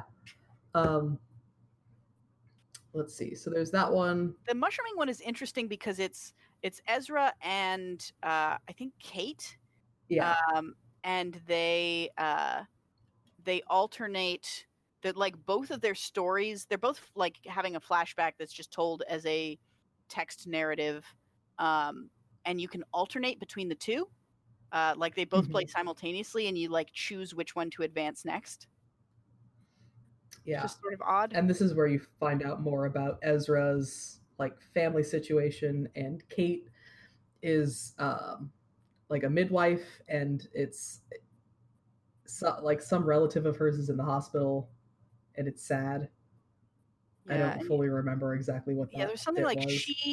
She once was pregnant but like lost the baby, and she like someone told her to look into like homeopathic medicine, and she did, and like found out about like the different powers of mushrooms, and so she became like someone who knows a lot about mushrooms, and she also became a doula, which is like a midwife type person who like helps you get through births because she wanted to help other people. Yeah. So this was the only one I didn't do, I think. But like, was that the same person that was pregnant? Because yes, like when you had a phone call, you phoned someone that was pregnant. Was that Kate? I don't know. I don't remember. Is the phone call from the later section where you go to the phone exchange? Because I skipped that section. Apparently, according to this, it's earlier. Okay. But I'm not sure if it's in order anymore. Yeah, I have no idea. Yeah, I don't remember. It's fine. Anyway, and this is where you see Iron Pariah. There's also like some actually correct information about mushrooms in this chapter. I don't know if all of it's correct, but there's one part where they talk about regular morels and false morels, and how you can tell the difference by cutting it in half. And I happen to know that is actually a real mushroom thing. So maybe all of it's real mushroom stuff. I don't know. Some of these mushrooms don't seem real. There are some that were like glowing, but... yeah, which. I mean, I guess it's not outside of the realm of possibility for mushrooms that glow, but I wouldn't expect to see them. It's some combination of real mushroom things and fake mushroom things, possibly. Yeah. But yeah, you see the Iron Pariah. The Iron Pariah is like this big derelict ship, maybe from the Civil War, that's like floating down the river with no crew, and it's just covered in cats. Yeah. I did sit and watch those cats for quite a while. But, you know. Yeah, you don't actually get to see much of the ship. It's like in silhouette in the front. Yeah, it's cool. It's a cool looking set piece. Yep. The next one is the research station. Yeah. Where, so Kyla, you didn't do this one? I did not do this one. Okay. This one is, you get off the boat, and I think it's Shannon and Ezra and Conway, or maybe it's not Ezra. Conway. Okay, it's Shannon and Conway. Conway stays outside with the boat. Shannon goes in, and it's told as like security footage. So there's cameras all over this research station place, and the conceit is, oh hey, I was looking around in the back and I found these old tapes from forever ago that we never like logged and went through the results. And it's basically like you just go through a series of rooms and answer questions that don't really seem to serve any purpose. And you learn a bit about the people who ran the place, and a little bit more about like, it's related to like the TV station kind of. And I think Weaver was there at some point as well. The people talking are like Mimi and someone, right? I don't remember their names. I remember this because they come up as, and maybe this is the alternate if you stay on the ship, but they are also the characters in a book that someone else is reading. Oh. Hmm. Maybe. And it might be that you learn about Mimi and whoever this other person was. Something with a D, maybe? I don't know. It might be, yeah. Dahlia or something like that. That sounds familiar. You learn there. Yeah. So there's a Will, I think, is like reading a book, but he only reads the middle of books. So he like had this book and he opened to the middle and he read about these two women who worked together as, and I don't know if they're actually working for the phone company or not. They might have also been two of the phone company workers, or like the phone exchange workers. As we've said before, like, people kind of recur in these weird cyclical ways, almost very 100 Years of Solitude style, and so it's hard to remember who is supposed to be who in a lot of cases. Yeah. Anyway, you get through like this series of rooms. A cat follows you out. That's one thing that they say is, "Oh, I was wondering where that cat went. I guess it went with them." So this cat follows you under your boat, and as you exit the research building, Conway is on the dock, and there are two distillery workers in a boat talking to him, and then they disappear, and you go back on the boat. Is it now where he gets his skeleton arm? It might be. That would be good to know, because for me, he just suddenly had a skeleton arm and there was no explanation. Oh. No, I think he does just end up having it at some point, and you never really see where he gets it. Because I think it's after the research center. It might be. I'm not sure, but either way, yeah, he is slowly becoming more glowy skeleton-ized. Mm-hmm. Let's see. After this, you do the concert? The phone call. The theremin concert happens before this, maybe? Oh, okay. There's briefly the theremin concert on the water. I don't remember really what even happens in the theremin concert. There's like a little bit of dialogue, but I feel like it wasn't that important. Yeah, I think it's more dialogue about Junebug. Like, Junebug and Johnny are recalling a previous time where they saw Clara perform. Mm-hmm. And I think that's also the conversation where you can decide if you want Ezra to go with them or not go with them. Mm-hmm. Not super important stuff, but it is, I'm pretty sure that's what it was related to. Mm-hmm. So then is the phone exchange. Yeah.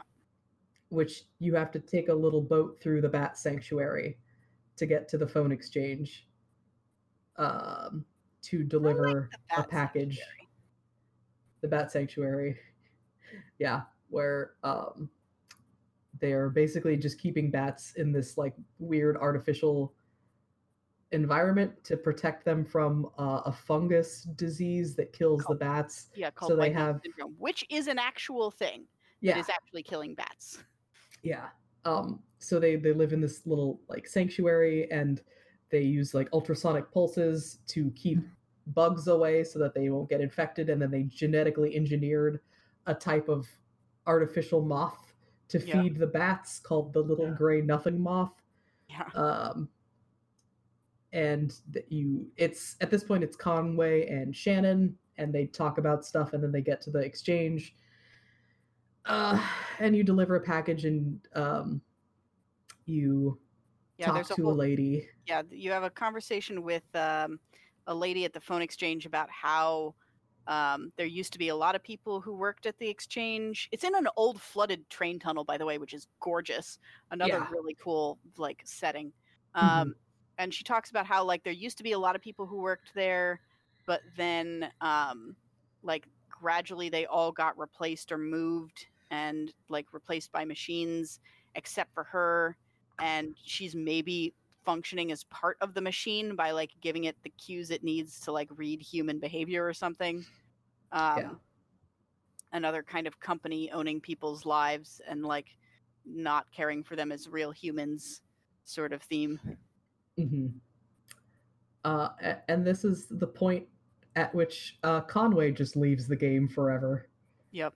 You go to get back into your boat to head on to the restaurant, and Conway is now a full skeleton. Is he a full skeleton at this point? Well, there's three skeletons on the boat. It's unclear if one of them is meant to be Conway, but I assume, especially if you saw a boat with two skeletons earlier. Yeah. So there was a boat with two skeletons, and now there are three, and Conway is gone, so one of them is him. So Conway was not a full skeleton when he left me, and he just jumped into the lake and swam away. Interesting. During like where everyone is doing like one phone call. Huh. Yes, that is a thing that I read. That is a thing on the wiki. If you don't do the phone exchange, if you stay on the boat, and then you end up doing the phone exchange later, Then he comes with you on the boat, still mostly a person, and then he says, he talks about giving you his truck, and then you leave him on the shore, and you're like, stay there, I'll be right back, and then you see a boat drive away with three skeletons, and then you just never see Conway again. Yeah. Interesting. I think Conway left me at the same time both times I played this. But yeah, and there's an inflection point when Shannon is asked what happened to Conway. You can either say he went to the distillery or they took him. So it's sort of up to you whether Conway was willing or not. Okay. I probably the one that I picked was they took him. Yeah, I always pick they took him because I've except that he does make noises about I might as well go to the distillery because I don't have a job after this, and better to have something to do than to have nothing. And he has this sort of resigned fatality to working with the company that Shannon is very uncertain about. But yeah, Conway's just gone. Yeah, so Conway's gone for the rest of the game. Yeah. And at this point, you head on to the seafood restaurant, and I felt like nothing that really happened at the seafood restaurant felt that important. Yeah, there's another weird metaphor about the divers where there was a moment of great inspiration that the chef had where she was preparing a bunch of these dishes that she'd never prepared before. And so to help her, but then she forgot all the recipes because she was in such a fevered state of creativity when she was making them. So they took the table full of leftovers and shellacked it so it would be preserved forever, so they could keep referring back to it, which is another weird commentary on the sort of progression of time and trying to not go to the future. Yeah. And then there's the other flip side of that, which is that Ida's. It's Sam and Ida, and I guess they're a married couple, and Ida's the chef, and Sam goes down in a diving bell and catches all of their seafood every night, I guess. Yep. Yeah. So the other flip side of that is, I was just not catching any seafood until these two divers came in, and they kept telling all these stories and boasting about things that they'd seen under the water and the catches that they'd made. So we shellacked the food. So that serves as a sort of a map. Mm-hmm. So whenever I'm trying to remember where I want to go, I'll just look at the food and think, oh, right, they were talking about this, and that's how I remember how to get there. Mm-hmm. So very much a story that grew in the telling kind of thing, I felt there. But that's really all that happens at the restaurant. I guess you find out that Conway is gone. Yeah. Or you talk about the fact that Conway's gone. Yeah, you tell everyone else that Conway's gone. And then you go to make the rest of your delivery. Yeah, so Shannon, because Shannon agreed to take his truck when he was gone, she also agreed, or she also decides that means that she has to carry out the final delivery he was doing as well. Yeah. So you get to a silo, big old silo, mm-hmm. and that you can't take the truck any further, so you just have to. Yeah, it stairs all the way up to the surface. Yep. And that's the end of Act 4. Mm-hmm. And Act 5 is in the public access TV station. Yeah, so the Act 4.5. So Act 4 interlude to 5 interlude, yeah. Yeah. Which I'm really getting talking about this fatigue, but I can take over for this one. Yeah. Okay, yeah. Cool. It's a public access TV station for a tiny village of less than a dozen people, and you're the producer, so you're helping everybody switch back and forth. There's a few different groups of people. There's the guy doing the weather, along with Serrano, the musician who is apparently there to like add cool music to the weather, the weather segment. There's a crow that runs the videotapes. Slow-mo crow. Slow-mo Joe, the crow. Slow-mo Joe Crow. There's Bob and Ben? Or Bob and Ben. Yeah, Ben and Bob, yeah. Ben and Bob, who are like obsessed with this radio and like finding ghosts in the it's like static between channels. You are the producer, Emily, and Emily, Bob, and Ben are also the three people who were attending Lula's exhibition earlier in the other interlude. Yeah. They're also like matters, all over the place. Yeah, they show up in a lot of places. Yeah. And then there's Rita, who hosts the little public access night show. And a guest who comes in, Maya, who's like there researching. Apparently the town is built on like these old grave mounds. And so she like came there. She's an artist, I think, who came there to like draw the mounds. And so, yeah, you just kind of run a public access show where like people can call in and like Rita's like real weird, like sort of crystally hippie type person. Yeah. And as the show goes on, there's a storm outside that's just getting worse and worse and worse. And it's like really like starts to get, you know, crazy sounds of like rain and thunder, and the roof is leaking. So as you are, you know, going through, the roof just gets like there gets to be like steadily deeper puddle of water on the floor. And yeah, they talk about the fact that Weaver is like this sort of pirate, airwaves pirate, who occasionally just hijacks their airwaves and broadcasts some stuff, and they have no way of stopping her, and they don't know where it came from. So you continue to do this until the power goes out, and like presumably the television station is destroyed. Yeah. Yeah, that's basically it. It's another very like mostly non-interactive segment, but it's shorter and less tedious than the 3-act play. So yeah, it's also worth mentioning there. I sent you the link to those video files before we played it. You can watch the entirety of this public access broadcast in video format with actual actors. Oh, that's and like fantastic. The script is entirely the same. It's really cool, yeah. And there's some like extra stuff. Like there's an old broadcast that Rita also hosted where Junebug and Johnny came on and like played a song. So it's all with like actual actors. So it's that's cool. I would watch that. Junebug, yeah. Junebug is played by the guy who did like the soundtrack and recorded their songs, but painted silver. Okay. So that's cool. And then there's some other like public access stuff. There's a segment called Aunt Connie, which is like announcements and that kind of thing from the Consolidated Power Company, which Aunt Connie is like the benevolent Aunt Bell or whatever telephone company. Yeah, exactly. Ma Bell, I guess. Yeah. Aunt Connie is the Ma Bell of the Consolidated Power Company. Yeah. So that's all there. Yeah. It's kind of cool.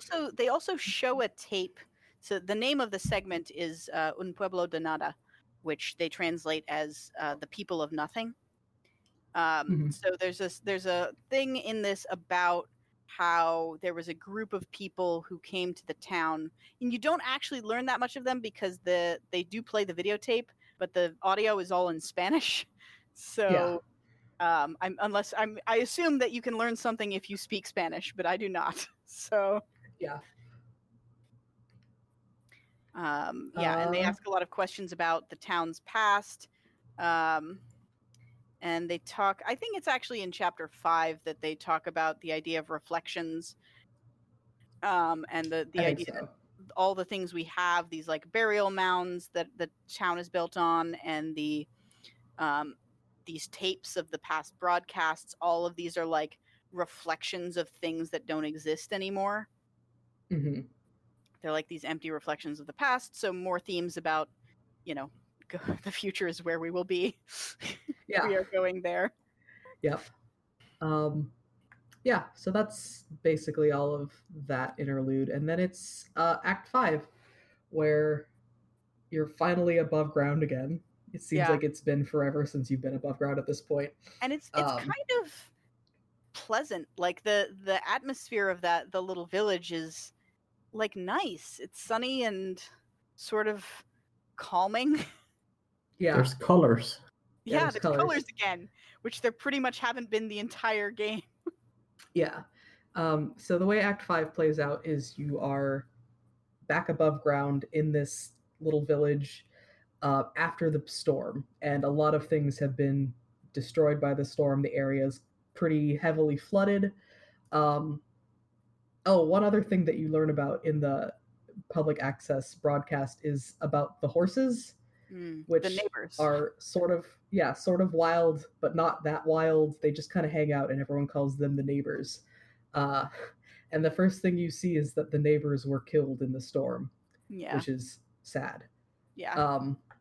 And a lot of it, you play as a cat. Yeah, technically you play as a dragonfly leading the cat around. Yeah, that's true. But you make cat noises. Yeah. That's true. You do get the option. You control the cat, basically, who is just going around this. Basically, it's a circular area, and as you move around it, sort of, I went counterclockwise. I don't know if you can go clockwise, but I went counterclockwise. You can go back and forth. I went back and forth like a bunch. I went all over the place. Okay, but yeah, you just sort of encounter little scenes. Yeah, you kind of eavesdrop on everyone. Yeah. People who are just kind of trying to rebuild after the storm and deciding can we even stay here? Deciding whether to rebuild or abandon the town. Yeah. And you find 5 Dogwood Drive finally. Yeah, you find 5 Dogwood Drive, and it's not really a house. It's like just a building. White arch. It's a white arch with sides, but no front or back. Yeah, and some stairs. Yeah. And there's no one there, so you're like, well, I guess we just drop off the furniture here, ? Yeah, so you're watching people sort of unload and load the furniture, watching people make preparations for a funeral for the neighbors, watching people talk about, you know, are we going to stay? Are we going to rebuild? Are we just going to leave? You find out that the power company previously owned this town, and they've just decided not worth it anymore. So the power company has just withdrawn entirely, which means that the town kind of like fell to pieces after that. Yeah, so they don't really have much in the way of infrastructure, but you know, we can probably rebuild it, I guess, through cooperative spirit, etc.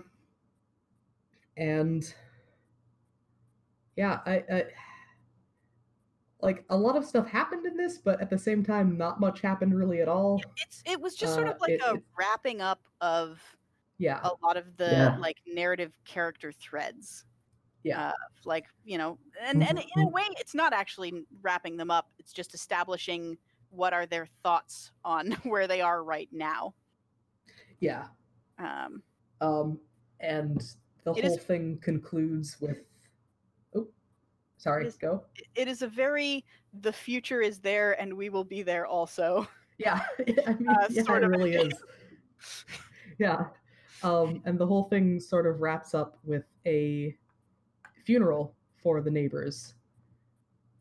And someone sings a song and someone does a poem. And there are all of these like shadow figures that are like ghosts. You can see the shadows. You can see the shadows walking around the town as you're going around as the cat. My headcanon is that you can see them because you are the cat, and cats can see ghosts because nobody else mentions them for the most part. Well, someone does say something like this town is already chock full of ghosts. Yeah, I think like one or two people maybe mentioned them. Like I think someone even said like, Yeah, they're just kind of around and they don't really bother anyone, so we don't. Oh yeah, that's right. Ron does talk about the fact that he like leaves the radio on for one of the ghosts. Yeah. So yeah, I don't know what the best way to say it is like to describe what happens in this, because like you said, it's really just kind of a this is where we're at now. And They live ever after. Yeah, exactly. Yeah, basically. So it's all the characters kind of deciding whether they should move on or whether they should settle in this town that they have arrived at. And they end up setting up kind of a music space in the arch with all the old furniture that they brought from the antique shop. Yeah. Weaver is there also at one point, just sitting on the steps by herself. I did not notice. Which is like I don't remember if it was at the very end, but I remember there was one point where Weaver was just sitting on the steps and you can't interact with her and nobody else seems to be like nobody else is talking to her. She's just, sitting on the steps. So. Oh, that was Weaver? I think so. Let me hang on. Now I'm not sure. I'm pretty sure it was Weaver. Yeah, it was Weaver. I'm looking at a picture of Weaver with the glasses and the black t-shirt. Cool. Interesting. Yeah. I wonder what happened to Weaver in this game. Yeah. Yeah, that was... Because Weaver is like this big mystical figure. Yeah. That leads you to the Zero, and then they sort of dropped her. Yeah, she's kind of like this hinted at thread, like this ghost that you're always chasing, but you never quite get to. Yeah, like everybody, not everybody, but so many of the people that you encounter have had some contact with Weaver in the past. Like Weaver worked with Donald in the Hall of the Mountain King. Weaver went to the distillery and gave them the formula. Weaver worked at the phone exchange, worked at the TV station. Like Weaver did all of this stuff. Yeah. And I mean, there's not really any resolution, but at least you see her at the end there. Yeah. Weirdly, as far as the endings go, I was like, even though nothing is resolved in any way, I was kind of satisfied with the ending. It felt like an ending to me, and it felt like the appropriate ending for the weird dreamlike state that had gotten us there. I don't know how you guys felt, but I felt exactly the same. Where like in another game, I would have thought this was a really bad ending, but it's appropriate. Yeah. Yeah, I that's the conclusion that I came to. I think initially when I played it, I was like,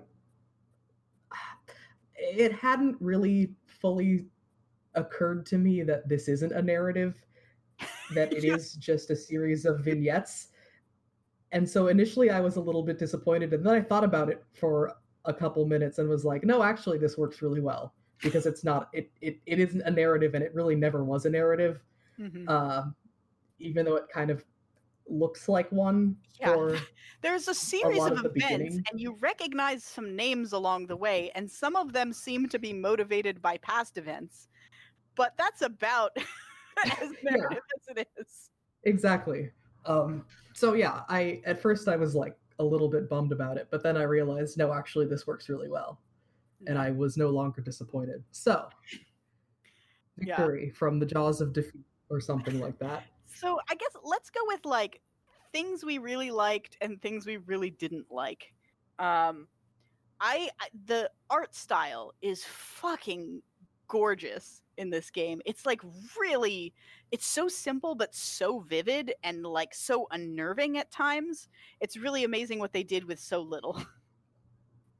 Yeah, and the color palette is especially great. I really love that really low contrast look where you don't really get any full black and you don't really get any full white. It's very much in the midtones. Yeah, except when you're driving everything the Zero, in which case you get these weird vector graphics. Yeah, then it's all black. But I'm not counting those. I'm just thinking about the scenes where it does just occupy this sort of midtone range, and it looks. Everything looks a little foggy and a little misty, and there's like good atmospheric perspective, and it all really lends itself to the dream sense. Mm-hmm. Yeah, I didn't realize until you get back above ground in Act 5 how little color there is in the rest of the game. Yeah. Like how desaturated and grim the palette is. Yeah. Act 5 feels like Old Man's Journey compared to previous games. Yeah. Yeah, it's a breath of fresh air in more ways than one at that moment. Yeah. Which, you know, is entirely intentional. And it's, and like the actual text of it is really good. I'm not necessarily sure I believe that the like the storytelling or the narrative are things I can get 100% behind, but the writing is very, very good. It's all very evocative and strange and dreamlike and exactly, you know, what it's trying to be.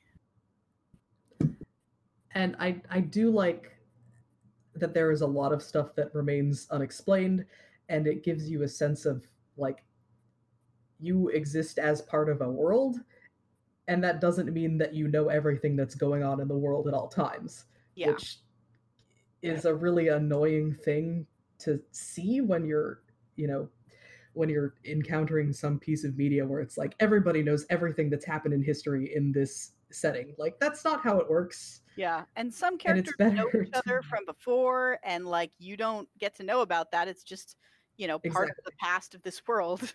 Yeah, exactly. And it feels a lot more believable because of that. Mm-hmm. Yeah, it has such, like, a great tone to the game. Yeah. Where it's, like, consistent, and it's always, like, fresh and keeps you on the edge. Yeah. It's masterfully executed tone. And it was, I feel like it was, and maybe I'm just, you know, glorifying the past at this point, but I feel like it was like one of the first games, if not one of the first games to do that, then at least one of the first games that I encountered that felt the way that this game feels. This like just real dreamlike state. Yeah. It's hard to say because I don't know how to judge this game because it released over 7 years. Yeah. Right. And that's it's so hard to go back to like what was even happening in 2013, where was I in 2013? Yeah. This is actually something that that my boyfriend and I were talking about a different game. I don't know, you maybe have heard of it. It's a like first person horror exploration sci-fi game called Routine, if you are aware of that.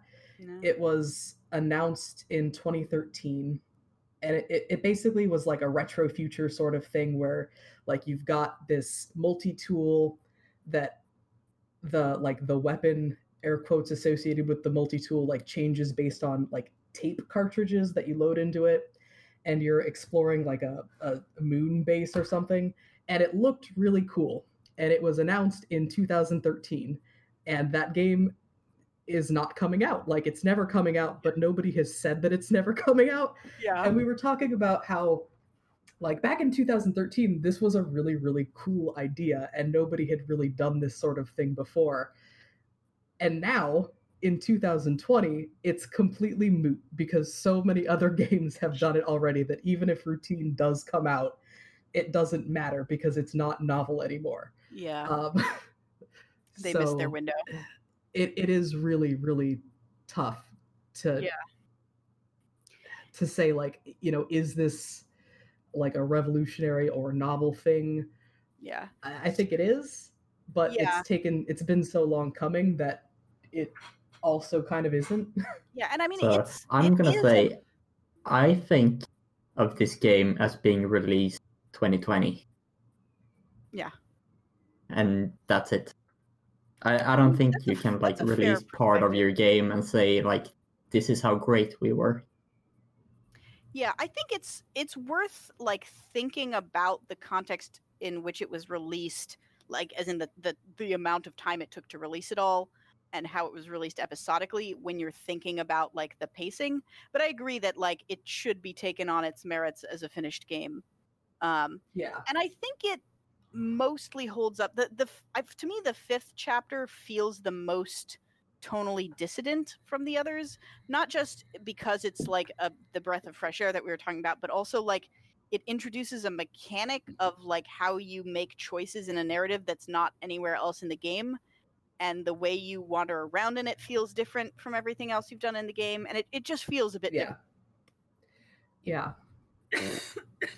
So what kind of like frustrated me about this game?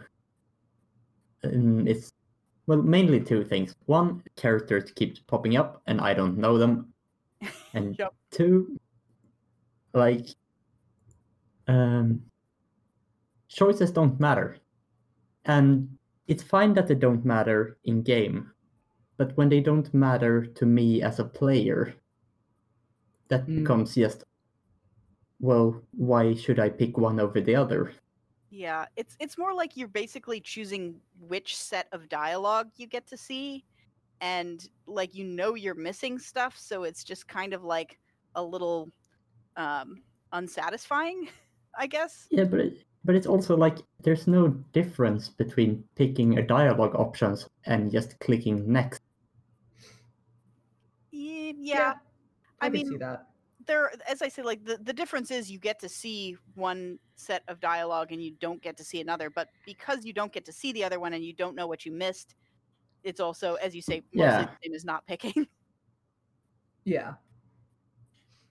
And that is another thing. It's like there is dialogue, especially in Act 4, like there's dialogue and there's whole scenes probably that I haven't seen in Act 4 in particular, and it's like, do I really want to go back and play it again just to see what I've missed?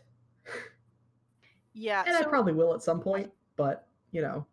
Yeah, my grievance about this game, I guess, aside from what Carl already mentioned, is that I'm not sure it benefits from being a game. Like, games are the only medium in general that combine text and animation in the way that this game does, like text and visuals, but the game, like, the game doesn't really make significant use of interactivity in any meaningful way, and therefore, like, as an art piece that, you know, it's not an art piece that needs to be in this particular medium in order to say the things it's saying. Yeah. Which feels a little bit like a letdown. And it definitely is. I would definitely say this is an art piece and not a game. I would agree with that. You have to treat it like an art piece and not a game in order to get any satisfaction out of it. Yeah, I agree with that 100%. And I guess it's just like, where do you draw the line between, like, this is a game and this is a piece of interactive fiction? Mm-hmm. I'm not having this discussion once again. Exactly. No, I don't want to have this discussion, but it just comes down to that discussion again, really. And I would say that I think this falls more on the side of art than game.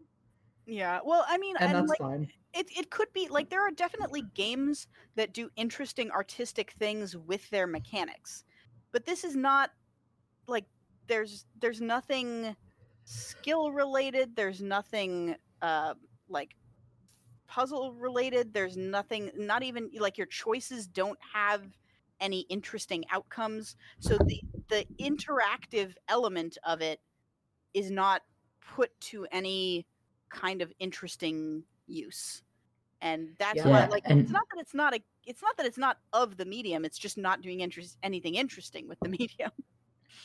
Yeah, I would say that the most that you get out of the interactivity is seeking out things that you would otherwise miss. Yeah. And there's a lot of stuff like that, especially in the earlier parts of the game when you're on the Zero and when you're up, you know, above ground roads, on the highway there. Yeah. There's a lot of stuff that you can see, and none of it really amounts to anything more than just here's some extra text for you to read. Mm-hmm. But it's there, you know? Yeah. And that is a choice that you can make. It's not a big one, and it's not necessarily a meaningful, impactful one. The choice is sort of about how much of the game you have patience to consume. Yeah.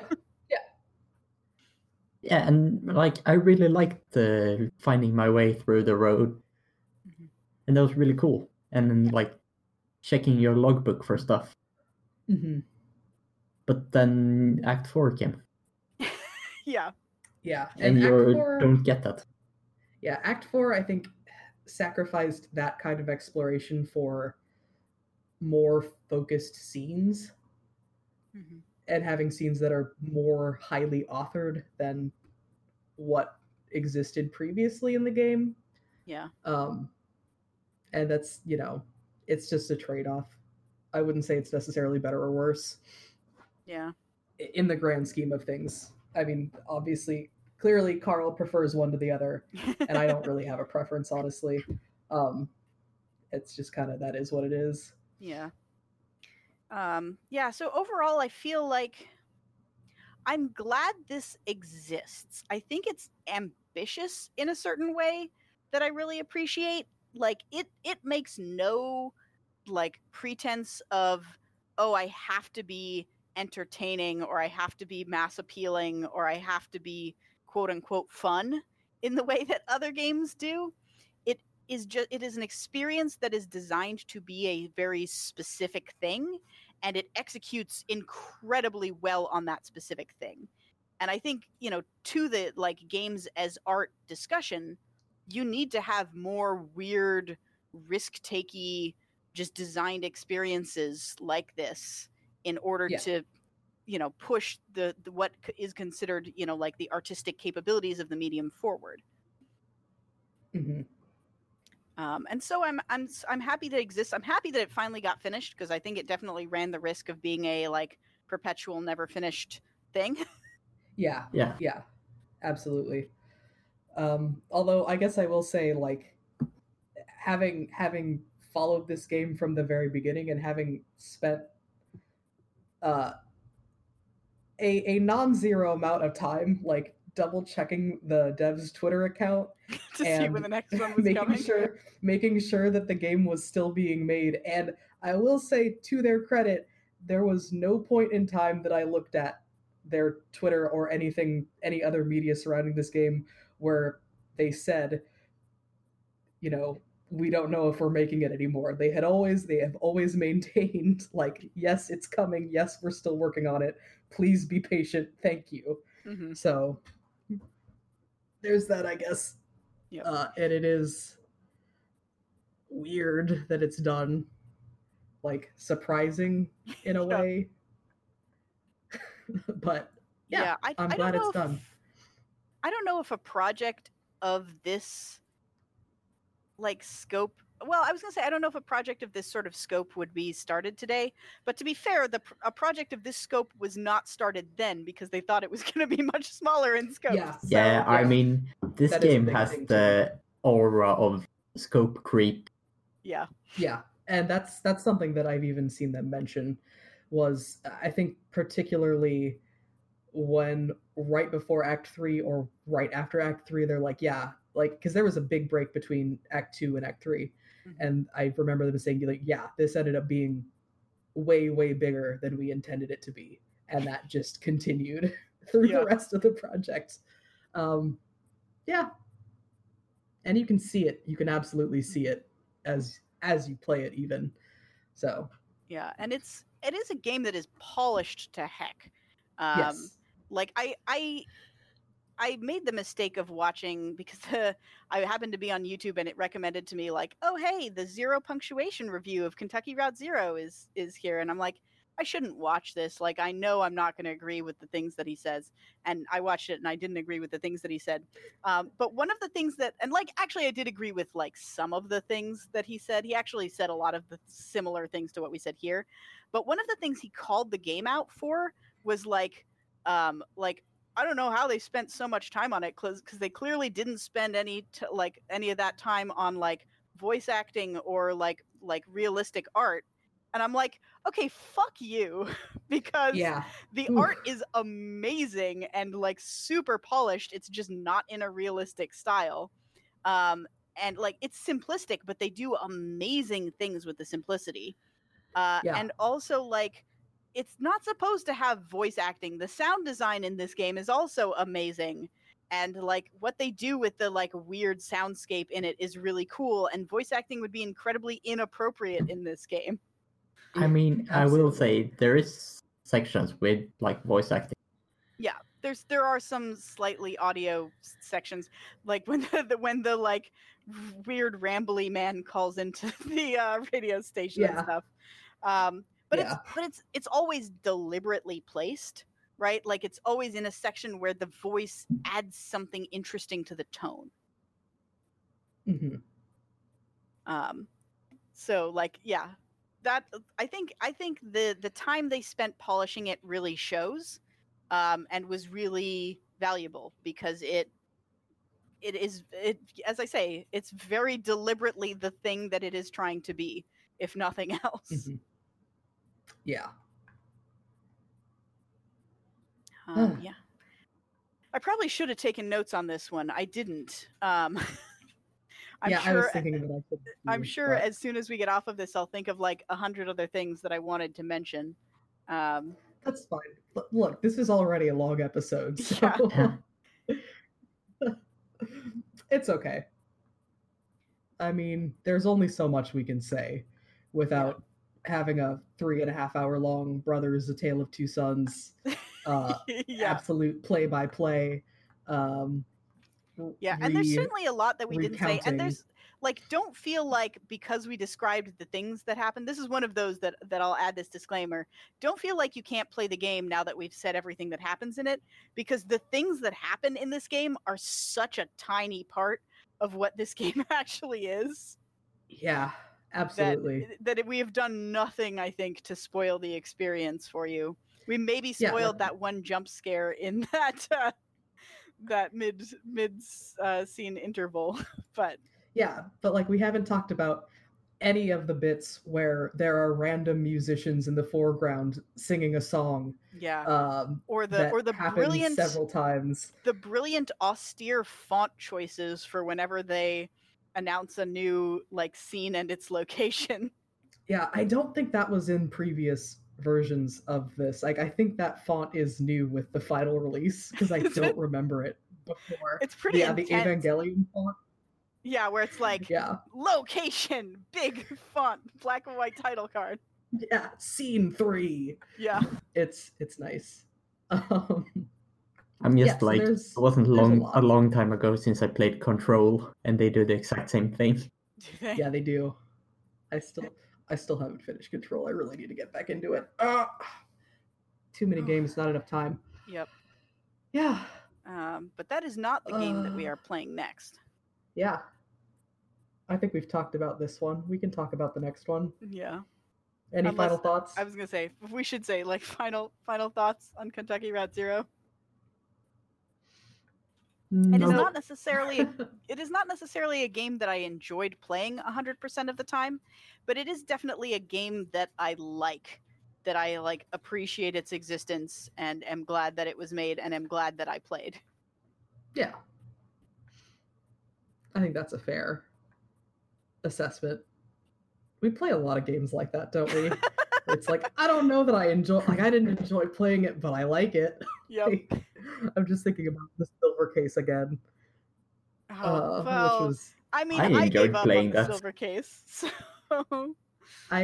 The Silver Case made me have a headache every time I tried to play it, and yet I would still sit through and play it for like a couple hours at a time, just getting through all that text for no reason. I was just compelled.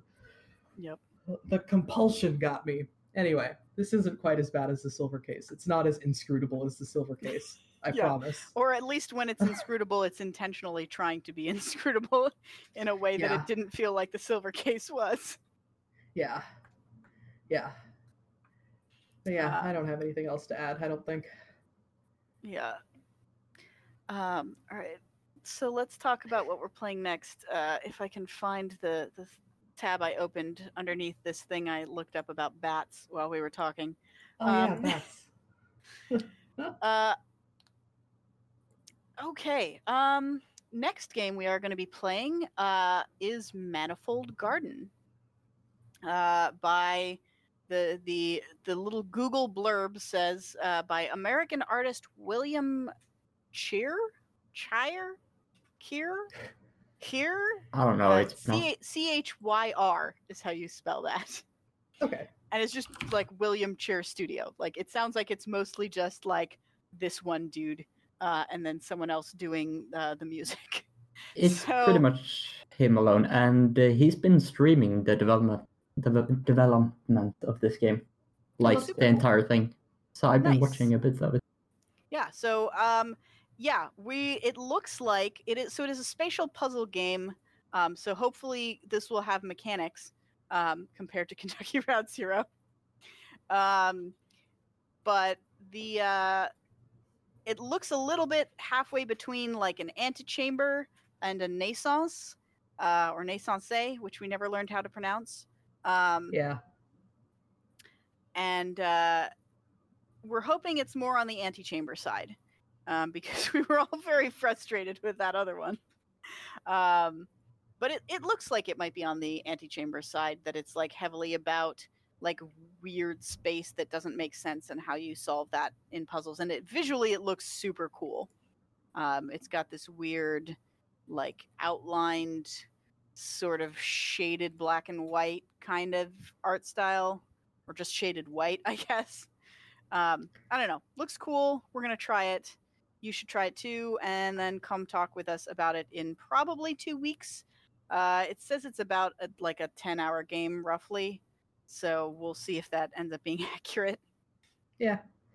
I'm just looking at the Wikipedia now. Inspired by the books House of Leaves and Blame, which is... That's a good sign. Yeah, that's an interesting combination of things. Okay. Yeah.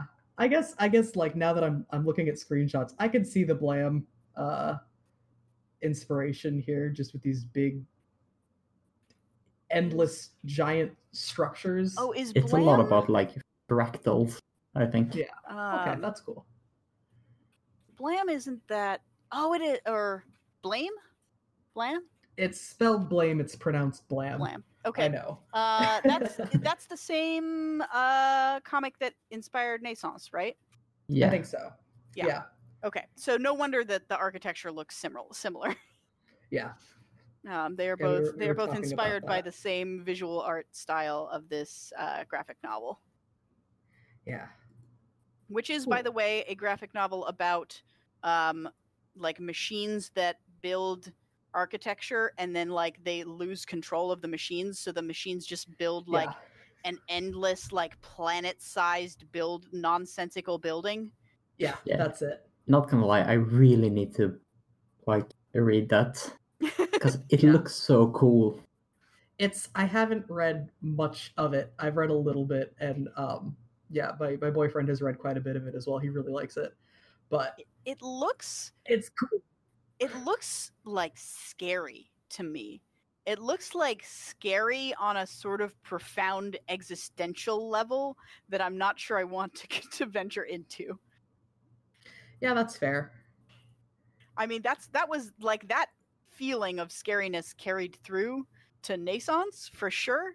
And I hope it's not as pronounced in Manifold Garden.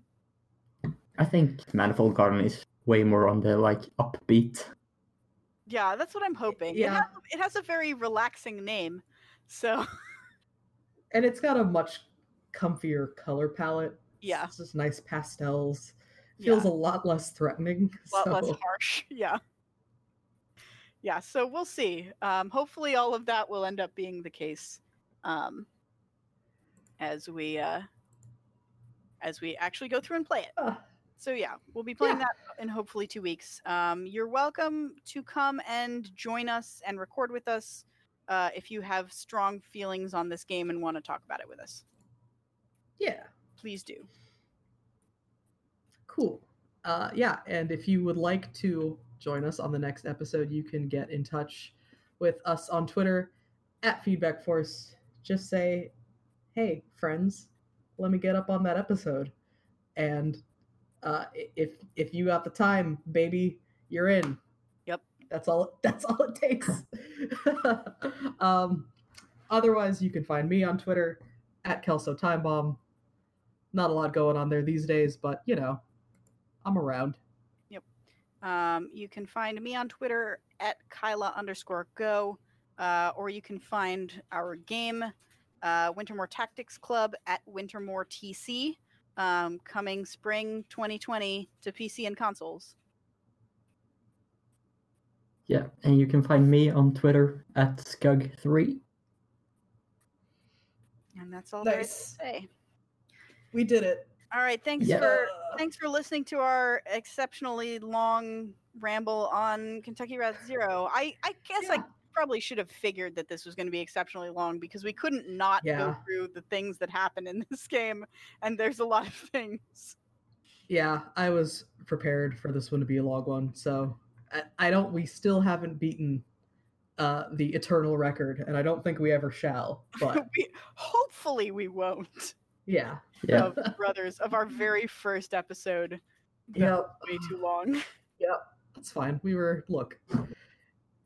It takes some time to nail down the timing of everything. We were young and foolish then. And otherwise, we are pretty consistent.